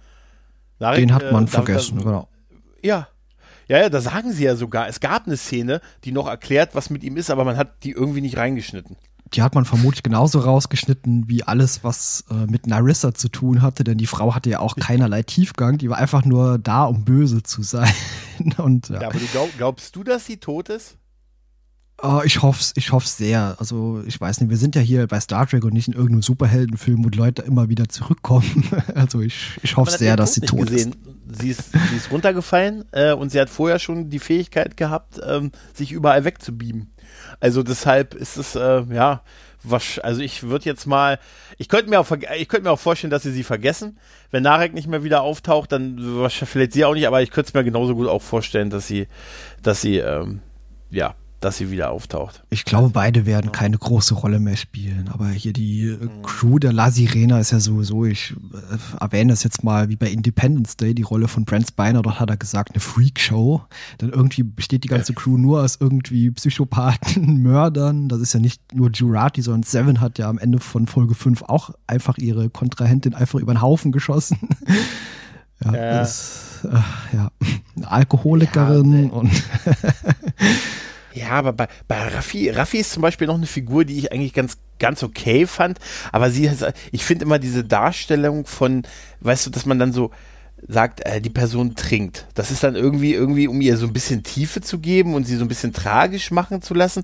Aber dann ist sie halt auch wirklich so eine, so eine Fernsehtrinkerin, weißt du? Sie funktioniert immer, wenn sie muss.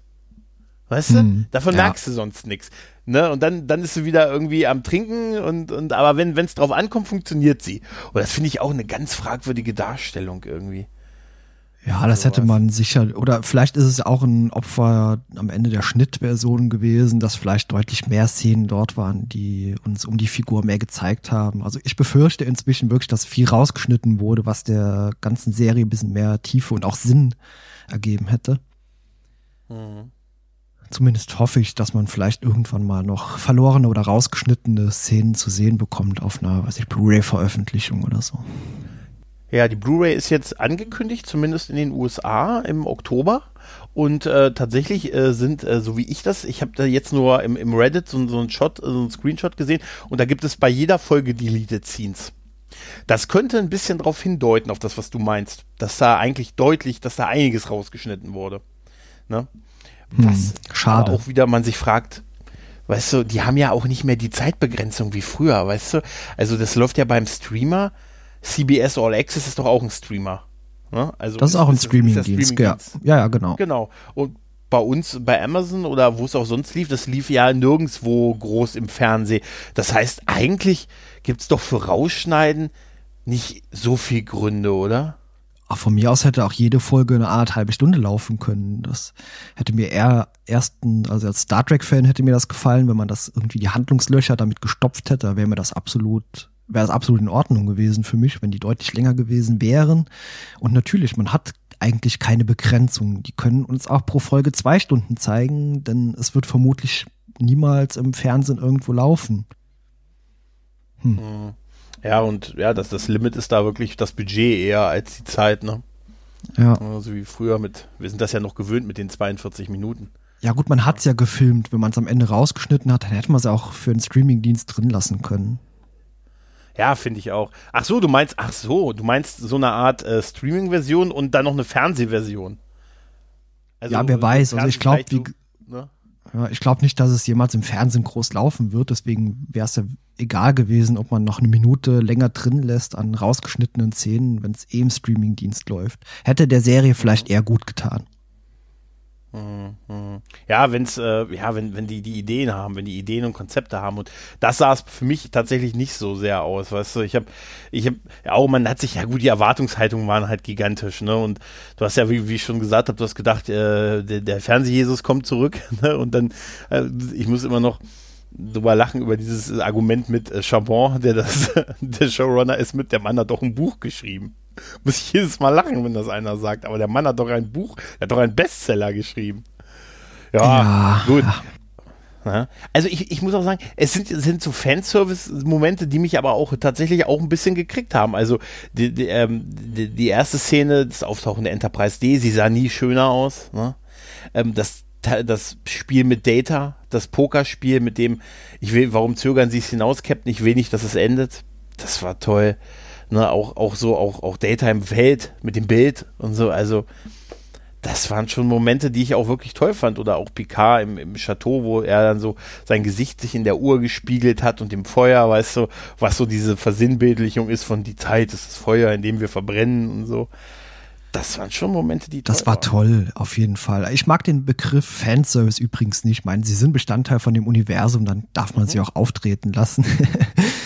Ja, ja, ja klar. Natürlich. Ja, deswegen, aber äh, ja, du hast vollkommen recht. Also es waren viele sehr schöne Szenen dabei und ich auch die Data, also wie der Abschluss von Data war am Ende sehr, sehr schön gelöst. Also man hat nach Nemesis dem ganz mal einen würdigen Abschluss gegeben. Das hat mir damals immer schon so, hat mich immer so ein bisschen gewurmt, dass man nie wusste, wie es da weiterging. Was ist mit Before?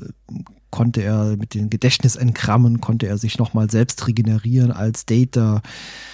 Ja, das waren alles so offene Fragen, deswegen finde ich das eigentlich sehr schön gelöst am Ende mit dem Tod von Data mhm. und man hat in einem es geschafft, Brent Spiner der Maske zu entledigen und man kann ihn in Zukunft auch jederzeit als Dr. Soong hier weiter zeigen würde ich mich sehr freuen, vor allem da uns auch irgendwie angekündigt wurde, dass Robert Picardo eventuell mitspielen könnte. Ich glaube, das wäre eine tolle Dynamik zwischen beiden. hm. Ja, also ich muss ja sagen, für die zweite Staffel äh, erwarte ich erwarte ich durchaus auch noch andere. Also Geinen ist ja, also äh, Whoopi Goldberg ist ja gefragt worden, sehr medienwirksam, ne? Mhm. In einer äh, in einer Talkshow, wo Patrick Stewart und Whoopi Goldberg aufgetreten sind und ich würde mich sehr wundern, wenn nicht auch Michael Dorn und, und Lever Burton und so auch mal vorbeikommen. Die beiden wurden ja auch schon erwähnt. Ja? Also, das würde mich sehr wundern. Bei der ersten Staffel haben sie ja gesagt, sie wollten nicht zu viele Gastauftritte haben, ne? äh, was ich auch verstehen kann, dass sie das nicht wollten. Äh, aber ich denke mal, in der zweiten Staffel ist das dann egal. Weißt du, da, da werden die, da werden die ihre, da werden die Klinke in die Hand geben. Ja, ich schätze ja mal. Okay, so.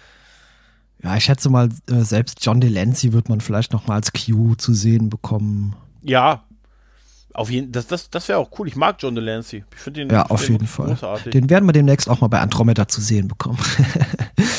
Stimmt, ja, ja. Das ist ein viel beschäftigter Schauspieler auf jeden Fall. Ja, da in sehr vielen Serien hat er halt mitgespielt. Ne? Ja, ich befürchte nur bei Andromeda wird er alle in Grund und Boden spielen, denn er ist dann mit Abstand der talentierteste Schauspieler von allen. was, was hast du denn gegen Lexa Doig? Ah nichts Wirksames. Das ist, eine, das, ist eine, das ist eine wunderschöne Frau, ja? Also bitte. Nein. Ah, gut, das ist, ist vermutlich Geschmackssache, dem, aber. Hm. aber ist die nicht auch mit dem Michael Shanks von Stargate verheiratet gewesen? Keine Ahnung, das kann ich dir nicht sagen. Also, Stargate ist an mir okay. so ein bisschen vorbeigegangen. Hm, hm. Ja, bei mir auch, bei mir auch. Aber trotz alledem weiß ich sowas immer oder öfters. Ist, ich weiß auch nicht, nie geguckt, aber ich kann trotzdem sagen, äh, ob da irgendwelche Beziehungen liefen. Weißt du, Gossip. Star, äh, Stargate Gossip. ja, ja, es ist. Hast du noch so, ähm, so Ideen zu, bei Picard, wo du gesagt hättest, das hätte dir deutlich besser gefallen? Ach, das mit Data, wie gesagt, fand ich toll. Das mit dieser ganzen Erzählweise da mit Tochter hier und ach, das fand ich alles mhm. ein bisschen merkwürdig. Man hat versucht, vieles einfach reinzuquetschen dort. Dann noch die Borg, die mussten natürlich auch noch irgendwo vorkommen, auch wenn ich hier You wirklich auch außerordentlich gut fand. Fanden alle, fanden echt alle und dann messern sie ihn weg. Ne? Ja, also, aber das ist ja nicht der einzige. Maddox wurde uns kurz vorgestellt und zehn Minuten später umgebracht. Und ja, es wurde einfach alles, was man uns vorgestellt hat, einfach verheizt. Ja, ja, ja, muss weg. Hey, das funktioniert, muss weg. So wirkt es fast, ne? Ja, ja. aber also bei, bei You hat es mir echt leid getan. Also den hätte ich zehnmal lieber behalten als äh, sogar Seven of Nine fand ich, äh, hat, hat mir gar nicht besonders großartig, also fand ich gar nicht besonders toll. Also ich fand auch ihre Charakterentwicklung so, ja, ja, Ne? Ist sie eigentlich die einzige Fenris Ranger? Gibt es da noch andere von? Oder ich glaube, gezeigt wurde uns keine. nee, gezeigt wurde uns keine, aber die haben ein Symbol und die haben ein Kommunikationssystem. Und wenn du ein Kommunikationssystem hast, brauchst du ja mindestens zwei. Also, sonst, sonst immer nur einer. Hallo? Ja, oh, ist keiner da. Aber irgendwie kommt immer nur Seven. ja, aber sie haben doch gesagt, sie haben doch gesagt, ja. die, Fan, die Fenris Ranger.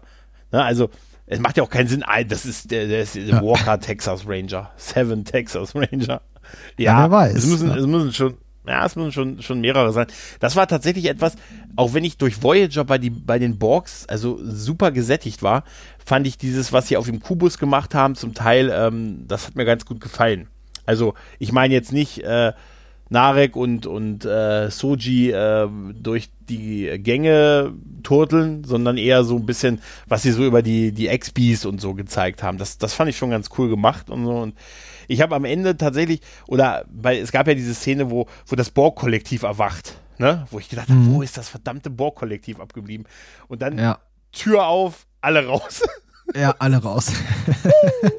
Alter, wer schreibt denn sowas? Du hast diesen Moment, wo du, du das, du hörst das Kollektiv, du hörst es und denkst doch, wow, endlich. Und dann Tür auf. Ja, das ist genau dasselbe wie am Ende mit dem Borg-Kubus, den Seven dorthin steuert, nur damit er dann direkt danach auf den Planeten stürzen kann. ja, aber da muss man dazu sagen, dieser Planet hatte aber diese Orchideen. Und wir wissen, Orchideen sind das einzige, die einzige Schwachstelle von Borg-Kuben. Ja, offenbar. Aber mir kommt gerade eine Idee, wo wir gerade bei den Fenris Rangern waren. Vielleicht hat Seven auch einfach genau wie Rios hier irgend so eine Hologrammarmee zu Hause und ja, am Ende kommt doch sie immer nur. ja. ja, ja, ja, ja. stimmt. Das wird ja auch darauf angespielt, dass sie auch sowas wie eine Borg Queen ist halt. Oder indem sie es dann kurz, also, ja, sie, sie, sie wird ja kurz auch connected halt ne, mit dem Kubus und dem Kollektiv und so. Und äh, ja, es könnte sein. Es könnte sein, dass sie äh, ja, aber ich, also wir werden in der zweiten Staffel, also es deutet sich ja darauf an, das letzte Bild, was wir ja gesehen haben, waren ja, war ja dieses Crew-Bild auf der Brücke mit Picard, der sein Engage gemacht hat, ne? Und da, demzufolge ist ja auch Seven jetzt dabei. Ne? Also genau. wenn man diesem Bild glaubt. Ja. Ne? Und er hat dann zukünftig eine Beziehung mit Raffi. Ja, die kam für mich zwar irgendwie aus dem Nix, weil ich weiß nicht, wie viel ja. Zeit vergangen ist, vermutlich nur ein, zwei Tage, nachdem man Picard hier wieder zum Leben erweckt hat. Übrigens war das auch sehr lustig, dass das irgendwie offenbar auf dem Planeten, als Picard gestorben ist, niemand jemandem von den anderen erzählt hat, die haben alle getrauert erstmal, während man da den, diesen, ähm, wie hieß er doch gleich? Dieses. Äh, Narek. Nein, nein, äh, ich meine hier die, diese Hülle, in die man Picard dann gesteckt hat. Ähm, wie hieß das? Wie war Ach der so, Begriff doch gleich? Ja. Ja, das ist, äh, ja, er ist ja auch was wie ein Android. Äh, nee, ich weiß, was du meinst. Ja, ähm, genau. Diesen Golem äh, oder wie, ja, wie hat man, ja, irgend sowas hat man ja, genannt. Ja, wie so ein Rohling ist das irgendwie, ne? Genau. Und ja. dann. Man hat alle oh, trauern lassen und die anderen haben auf jeden Fall rumprogrammiert, dass man Picard dort wieder reinbekam. Das fand ich auch sehr skurril. Du bist übrigens immer noch 80. Ne? Du bist genau. immer, oder 94. Und du bist immer noch, aber du hast diese Krankheit nicht mehr. Aber du bist immer noch 94. Ah. Oh. Ja, Gott sei Dank hat man nicht, nicht verjüngt und hier den äh, Nemesis Picard zurückgeholt, den verjüngten.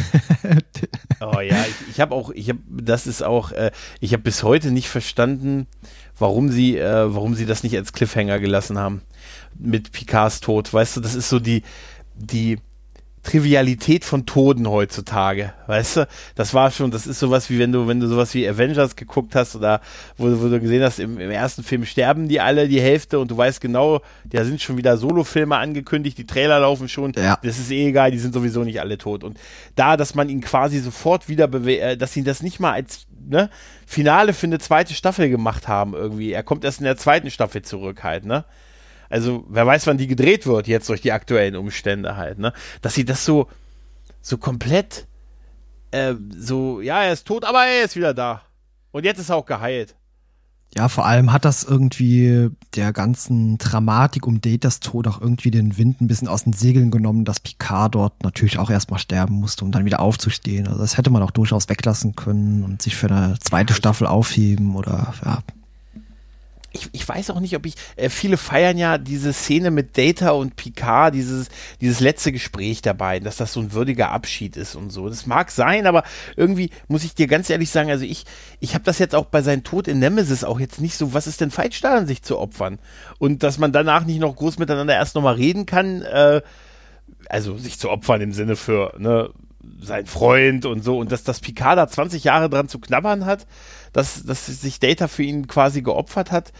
Irgendwie weiß ich nicht. Das ist schon, ähm, ja, ich habe das jetzt nicht, ich hätte das jetzt nicht so gebraucht und ich fand, es hat dann bei mir tatsächlich äh, das auch wieder ein bisschen sehr verleidet, dadurch, dass sie dann so sein, sein Tod mit Altern auch weißt du, so dargestellt haben, dass er dann da sitzt, dann, dann wird Blue Sky gesungen von, von Soji oder von der Darstellerin und er altert, er altert und dann werden seine USB-Sticks rausgezogen. Ah, ich fand die wirklich sehr emotional und schön, die Folge, also diese Szenen. Also nicht, das gut, ist vielleicht Ansichtssache natürlich, ja. Aber ja klar, aber es hat bei mir irgendwie nicht, nicht irgendwie emotional nicht angedockt und äh, vor allen Dingen, weil ich auch mit hier In Ingo, Inigo Sung nichts anfangen konnte, weißt du? Captain unsympathisch, der un also und die Songs sind ja nun mal nicht gerade die größten Sympathieträger. Aber das ist halt auch sowas, weißt du? Du hast halt dann, äh, du hast halt dann das nächste Hintertürchen, ne? Ja, Keine klar. Sorge, Mr. Spiner. Keine Sorge, wir versprechen Ihnen, Sie bleiben dabei. Sie können nicht sterben. Ach ja, von so, den Songs war er doch aber trotzdem der sympathischste, wenn man die alle mal so in ja, vergleicht. Ja, man sie so Revue, man sie Revue passieren lassen. Aber den fand ich halt auch komisch, den konnte ich auch nicht greifen. Erst war er so für die, die ganze Geschichte, dann, dann hat er den Wechsel gemacht und ähm, also richtig äh, konnte ich den auch nicht so wirklich greifen. Ja, da war tatsächlich viel. Ich habe auch, ich muss, die, ich muss tatsächlich die vielleicht irgendwann die, diese Staffel nochmal gucken, äh, weil ich auch äh, einiges nicht verstanden habe. Auch gerade dieser ganze Bereich hier die, die mit den Satwash, das, das habe ich ja schon verstanden, dass es einen Geheimdienst im Geheimdienst gibt irgendwie und so.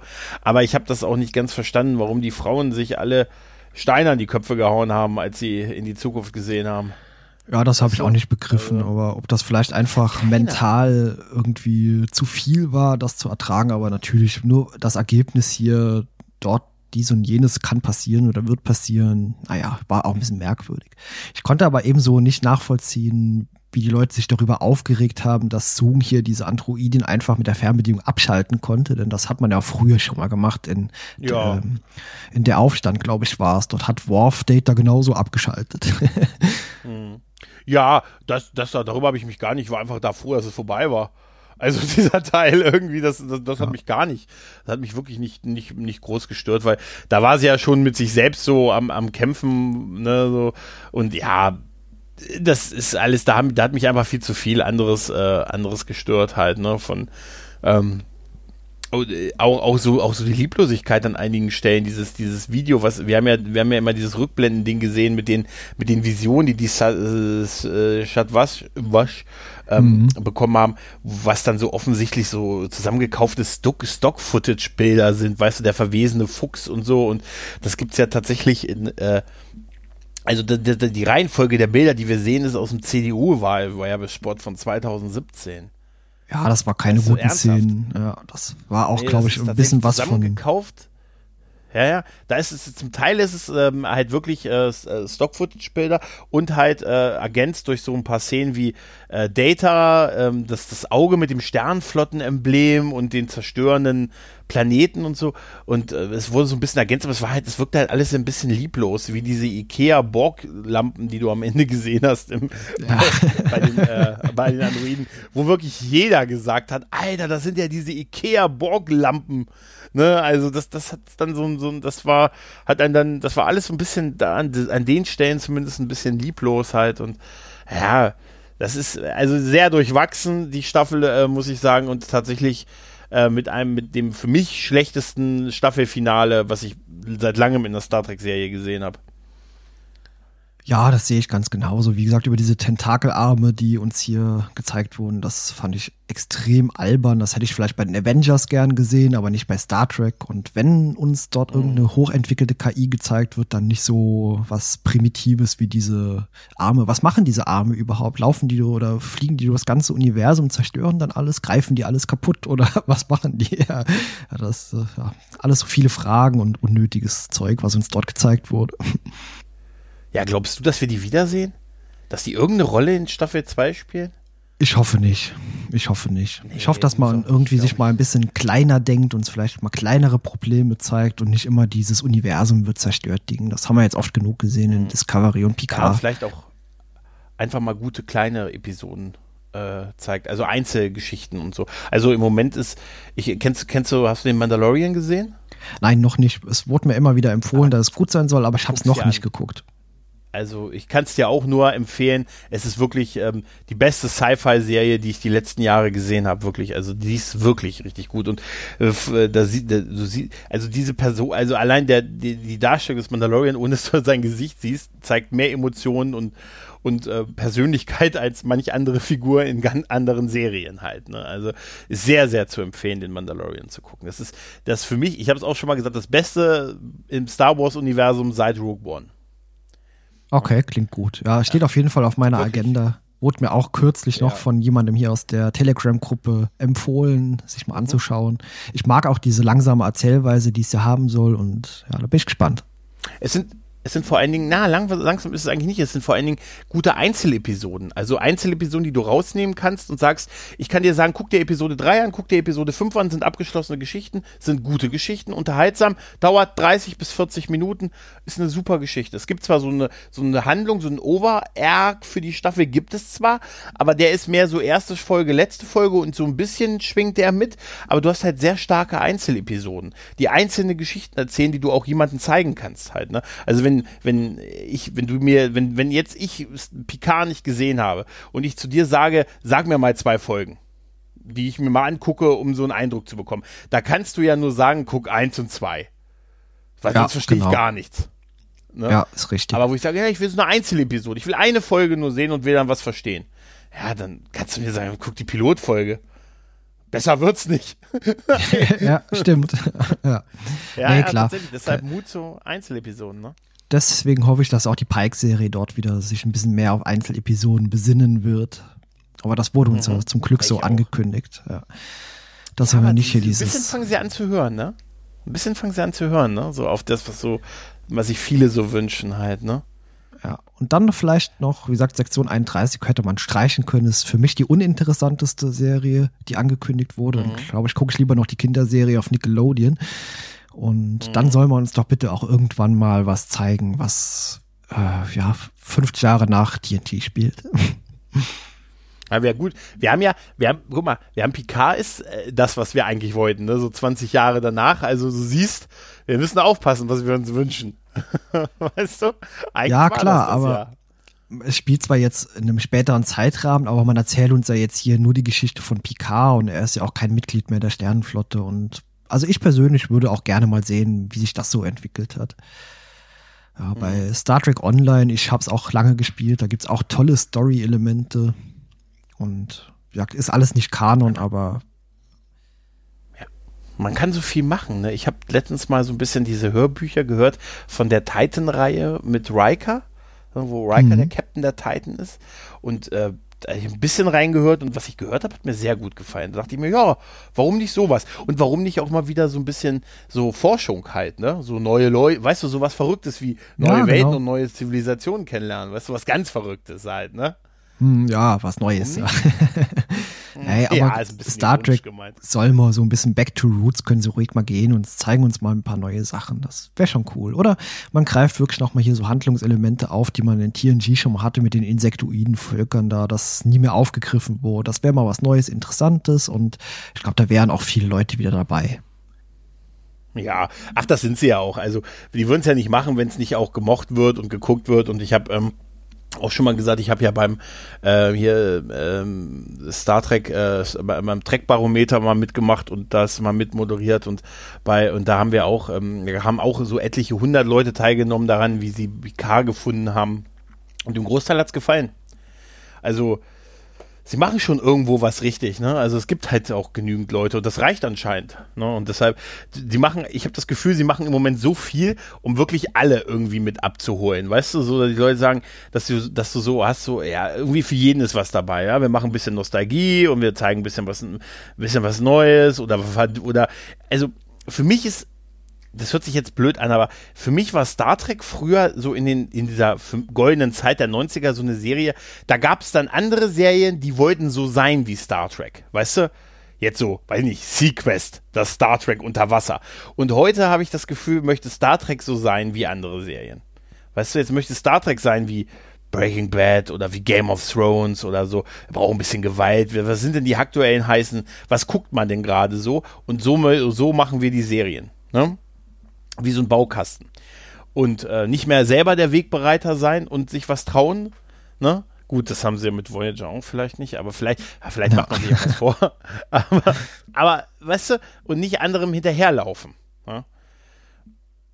Ja, es wäre auf jeden Fall eine oder? schöne Entwicklung, wenn man sich dort mal wieder Back to Roots ein bisschen entsinnen könnte und einfach mal wieder versucht, was Neues zu machen und auch selbst mal wieder vielleicht der Wegbereiter zu sein, wie du schon sagst. Wäre schön, mhm. aber immer nur auf dem sicheren Pfad wandeln oder irgendwas kopieren ist nicht unbedingt meiner Meinung nach die, das Beste, was man tun kann. Aber wir bleiben doch dabei, oder? Ich meine, wir gucken es doch weiter, oder? Klar, natürlich. Selbst Lower Decks, der Trailer hat mich jetzt noch nicht ganz so überzeugt, war für mich ein kleines bisschen zu trübe, aber gut, ist ein Trailer gewesen, vielleicht ist es am Ende in der Serie mhm. nicht ganz so wild. Ja. Ja, man, das erste, was man gedacht hat, war, als man den Trailer gesehen oder ich zumindest dachte ich mir, oh, Rick und Morty. Ne? Offensichtlich. Ja. So ein bisschen. Ja. Na gut, Richtig, ist auch ja. von den Machern, aber ne, das ist, äh, oder zum Teil von den Machern, aber ja, das ist dann wieder genau, äh, was mag man im Moment im Zeichentrick, ne? Oh, Rick und Morty ist total beliebt. Hey, machen wir doch was wie Rick und Morty anstatt was eigenes. Na, aber, naja, gut, du hast ja recht. Wir, wir gucken, wir es eh. Und ähm, irgendwann, vielleicht müssen wir auf Pike, vielleicht wird Pike unser Retter sein, den wir nicht auf dem Schirm hatten. Ne? Ja, wie gesagt, ich gucke ja, jetzt Discovery im Moment, ein Rewatch und äh, es ist beim zweiten Anschauen jetzt auf jeden Fall besser als damals beim ersten Mal. Also man soll vielleicht den Serien auch mal durchaus noch eine zweite Chance geben und es nochmal neu gucken. Ja, das ist total witzig, weil mir ein sehr guter Freund letztens, äh, was ist letztens äh, heute noch geschrieben hat, ey, bei meinem, der ist, sieht es so ein bisschen ähnlich wie wir halt und sagt so, ah, ich habe ein bisschen Angst, jetzt Discovery nochmal zu gucken und, und nach Picard ist plötzlich viel besser zu finden. Ne? Ja. da musste ich, musste ich so dran erinnern, das war, weil du vorhin ja eine ähnliche Bemerkung gemacht hast, dass du gesagt hast, ah, jetzt so beim zweiten Mal eigentlich und mir, ich habe mich dabei auch erwischt. Ich habe ich hab, äh, jetzt ein paar Folgen von der, von der zweiten Staffel noch geguckt, wo, weil ich halt Pike auch sehr mag und so und dachte mir, oh, er ist schon echt Kinooptik und so und klar, ich mag vieles immer noch nicht, aber ja, zumindest so Effekte und, und der richtig Bums hat die Serie halt, ne? Und dann dachte ich so, ah, komm, guck mal, jetzt haben sie dich schon so, so runtergedrückt. Ja, was Ja, ja. wir jetzt noch gar nicht so angesprochen haben im Vergleich zu früher, also mal abgesehen von den Drehbüchern, der Handlung, die schauspielerische Leistung von allen Darstellern aus aktuellen Serien ist überwältigend gut. Also da fällt eigentlich keiner irgendwie negativ aus der Reihe. Ah, ich weiß nicht.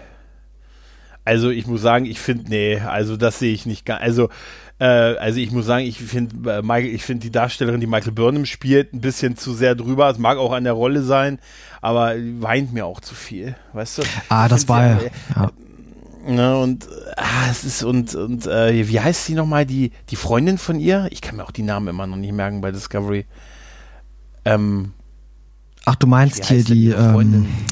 ähm, ja, die ähm, ich denke dann immer an Firefly und denke immer an die Maschineningenieurin, aber das ist sie ja gar nicht. Also ja, es ist okay, aber ich muss sagen, ja, die, also natürlich gerade bei bei TNG ist gerade auch zu Beginn ist natürlich auch das Spiel klar, ne? Das ist auch den Drehbüchern geschuldet gewesen, natürlich dann durchaus auch ein bisschen hölzern an der einen oder anderen Stelle, aber ja, das sind schon jetzt keine, keine schlechten Schauspieler, aber die können halt auch oft nicht zeigen, was sie können halt. Ne? Also zum Beispiel äh, bei Discovery halt der Waffentyp oder der Kommunikationsguy oder ich weiß, sie haben Namen, aber hm. gut, du meintest eben als Freundin vermutlich die Tilly, gell? ja, genau, genau, genau. Genau, die ja. mögen ja so, die mag, mag ich nicht. Ja, mit der habe ich auch ein paar Schwierigkeiten. Ich habe auch noch ein paar Schwierigkeiten mit Saru, aber ja, mal sehen, wie sich weiterentwickelt. Aber er muss jetzt in der dritten Staffel auf jeden Fall Captain werden. Meinst du, meinst du, er wird Captain? ja, er muss. Ansonsten kann ich den Charakter nicht mehr ernst nehmen. Also er wurde jetzt immer wieder eingeführt, hier kurzzeitiges Kommando übernommen und dann wurde ihm doch wieder jemand Neues vor die Nase gesetzt. Also wenn jetzt in der dritten Staffel in der Zukunft wieder jemand Neues kommt und vor ihn gesetzt wird, dann ist der Charakter für mich irgendwie nicht glaubwürdig. Pass auf, Lorcas Stief, Stief, Stief, Stief, Stief, Stief, Stiefenkel. Irgendwie sowas. Ja, Der genau. gute Lorca ist wieder da. Der ist zufällig auch tausend Jahre in die Zukunft gesprungen. Ja, also könnte, also ich muss sagen, Discovery hat, da, das ist einfach, da bin ich tatsächlich ein bisschen altmodisch. Ich möchte irgendwie, dass, die, dass der Captain die Hauptfigur ist. Weil äh, bei Discovery war es ja so, dass sie, dass sie ja gesagt haben, oh, es ist nicht der Captain, sondern, aber im Prinzip verhält sie sich so. Weißt du? Also, Mhm. äh, sie, alles, was sie tut, ist eh, was sie will und es wird dadurch gerechtfertigt, dass sie recht hat am Ende des Tages. Ne? Und deshalb ist es wie bei Pike, weißt du, wenn du bei Pike aus dem, aus dem, ähm, aus dem Einflussbereich raus bist, dann machen die eh alles, was, alle, was sie wollen und so. Und das, da muss ich tatsächlich sagen, da habe ich, da halte ich es lieber, dass ich die Brückencrew möchte und irgendwie möglichst dann doch den Captain oder die Kapi Kapitänin als die Hauptfigur irgendwie haben möchte. Oder du machst das ganz wild, so wie bei Lower Decks, ne? oder wirklich so das Team aus dem hydroponischen Garten. Weißt du? Wird irgendwo eine Pflanze benötigt? ja, weil das hat mich tatsächlich genervt, weißt du, wenn du schon sagst, wir machen, ähm, wir machen da irgendwie so eine Lieutenant oder sie hat ja zum Teil gar keinen Rang, aber die ist dann trotzdem eigentlich der, der die Ansagen macht und das Sagen irgendwie hat, äh, weiß ich nicht. Dann kann ich auch gleich beim Captain bleiben, weißt du? Ja, gut, das fand ich jetzt gar nicht so schlimm, dass man Burnham dort in der, also in der zweiten Staffel war es gar nicht mehr so extrem, aber in der ersten Staffel, ja, war es sehr fixiert auf sie und ich fand die Momente eigentlich, wenn Lorca dann mal irgendwie dort auf dem Screen war, der hat natürlich alle Blicke immer direkt auf sich gezogen, aber die, die, ja, fand ich, konnte ich mit gut mitleben. Ja, Ja, Jason Isaacs ist natürlich auch eine Präsenz. Also sobald der irgendwo zu sehen ist, dann muss man auch irgendwie hingucken und schauen, was der macht. Ja, klar, natürlich, natürlich, natürlich. Ich hätte auch gewünscht, dass er noch irgendwie wiederkommt, weil ich fand auch dieses mit dem Spiegeluniversums Lorca und so, ah, weißt du? Ah, Ich fand Lorca höchst interessant bis zu dem Zeitpunkt, als ihm da der Schnurrbart gewachsen ist im Spiegeluniversum Ja. und der irgendwie plötzlich fies war. Ja. ja, ich kenne kenn, äh, die, ich finde immer noch die, ich finde find auch schade, wie hieß er denn? Ähm, Harry Phantom Mutt. Den fand ich irgendwie, fand ich irgendwie cool. Und da gibt es auch diese, diese Sequenz, wo er ähm, irgendwie 53 Mal Lorca getötet hat, ne? Ja, genau. Mehrfach erschossen, in den Weltraum gebeamt und ja, alles ja. Mögliche. Ja. Weltraum gebeamt als Offizier, während er da in dem Captain-Sessel sitzt und einen Apfel isst. Und so, ja, ja. Ja, das war, das war ein schöner Moment und der Darsteller war sehr schön. Den fand ich zum Beispiel ganz gut als Darsteller. Sonst tatsächlich muss ich sagen, die meisten, äh, so, die an der Seite sitzen und vorne, die haben halt keine Gelegenheit, großartig was zu spielen. Und bisher war es so, wenn du außerhalb von, von Tilly, Saru und, und, und, ähm, und, und, ähm, Stamets vielleicht noch, und, ja. Stamets, Burnham und Burnham, ähm, wenn du Screentime bekommen hast, ist es dein Tod. Wie mit dieser, wie mit dem, mit der Androidin. Ariam, ja. ja. Genau, die, die hat, oh, ich krieg was zu tun, ja, lies weiter. Ich kann mir das richtig vorstellen, wie sie das Drehbuch bekommen hat. Uh, ah, lies nochmal, lies, oh, ist ja toll, total. Ich krieg eine Backstory und Hintergründe und total Drama und so. Ja, lies nochmal bis zu Ende. Mhm. Ja gut, aber die Darstellerin haben sie ja behalten. Sie, das ist ja die, ich glaube zumindest die erste, ne, die sie gespielt hat. Die erste hat man behalten, genau. Und in der zweiten ja, Staffel, ich glaube, ja. das war der Hintergrund, da sie irgendwie die Maske nicht vertragen hat, irgendwie allergisch drauf reagiert hat, hat man sie dann Gab's in einer neuen Rolle wieder. Ist das nicht auch ein Hinweis auf Andromeda? War das nicht auch so, dass da auch ein Darsteller später gewechselt hat, weil er das Make-up nicht vertragen hat? Oder ja, genau, der Rev-Darsteller. Ja. ja. Ja, genau, der steigt irgendwann in der zweiten. Ne? Ist für mich die interessanteste Figur im Moment. Also das ist mein Lieblingscharakter. Ja, ja das glaube ich, das glaube ich. Also den, den fand ich damals auch toll. Also da, wie gesagt, ich war nicht in der zweiten, aber ich habe das dann auch gelesen, dass äh, die Figur, dass der Schauspieler ausgestiegen ist, weil er irgendwie das aufwendige Make-up nicht mehr vertragen hat. Ne? Mhm, genau so was ja. ist das gewesen. Mhm. Ja, der hat die tollsten Momente momentan in Andromeda. Mal sehen, wie es weitergeht, mhm. wenn er weg ist. Und mal sehen, wie es jetzt bei Discovery dann Staffel 3 auch weitergeht. Ja, und dann bei Picard und äh, besonders freuen wir uns auf äh, die Pike-Serie. Und ansonsten haben wir ja auf Netflix oder auf unseren DVDs und Blu-ray-Regalen haben wir ja noch die, die alten Serien und dann gucken wir halt das alte Zeug so lange, bis wir nicht mehr wollen. Denn das wird uns ja nicht schlecht gemacht, egal wie es so läuft. Ne? Und das wird uns auch nicht passieren, dass wir nicht mehr wollen. Das wollte, ach, definitiv nicht. Da, ja. da meckere ich viel zu gerne darüber ne? und äh, freue mich halt äh, umso mehr über die äh, lichten Momente.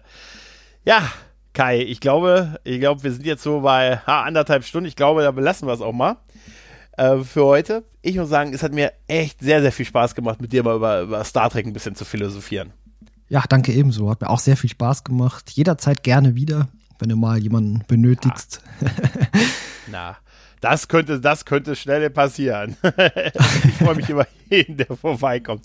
Nein, super. Ja, dann, wie gesagt, äh, bedanke ich mich nochmal bei dir und natürlich auch bei den Hörern und hört alle den Androme-Cast und äh, sag mal, hast du nicht sogar einen zweiten Podcast jetzt gestartet oder, oder startest demnächst ein?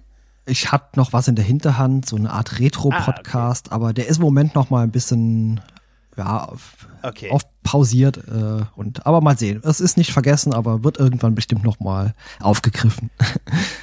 ja, man kann auch nie genug Podcasts machen. Und ich kann dir nur sagen, dann behaltet unbedingt den Twitter-Kanal vom Andromecast im Auge. Ich denke mal, wenn dein nächstes Projekt und das zusätzliche startet, wirst du da auch sicher was zu kommunizieren. Genau.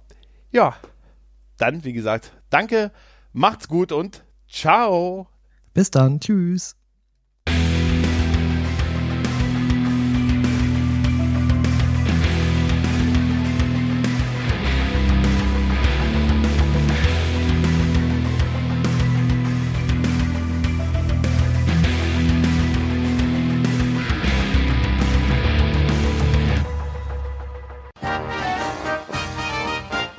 eine Produktion des Podcast Imperiums.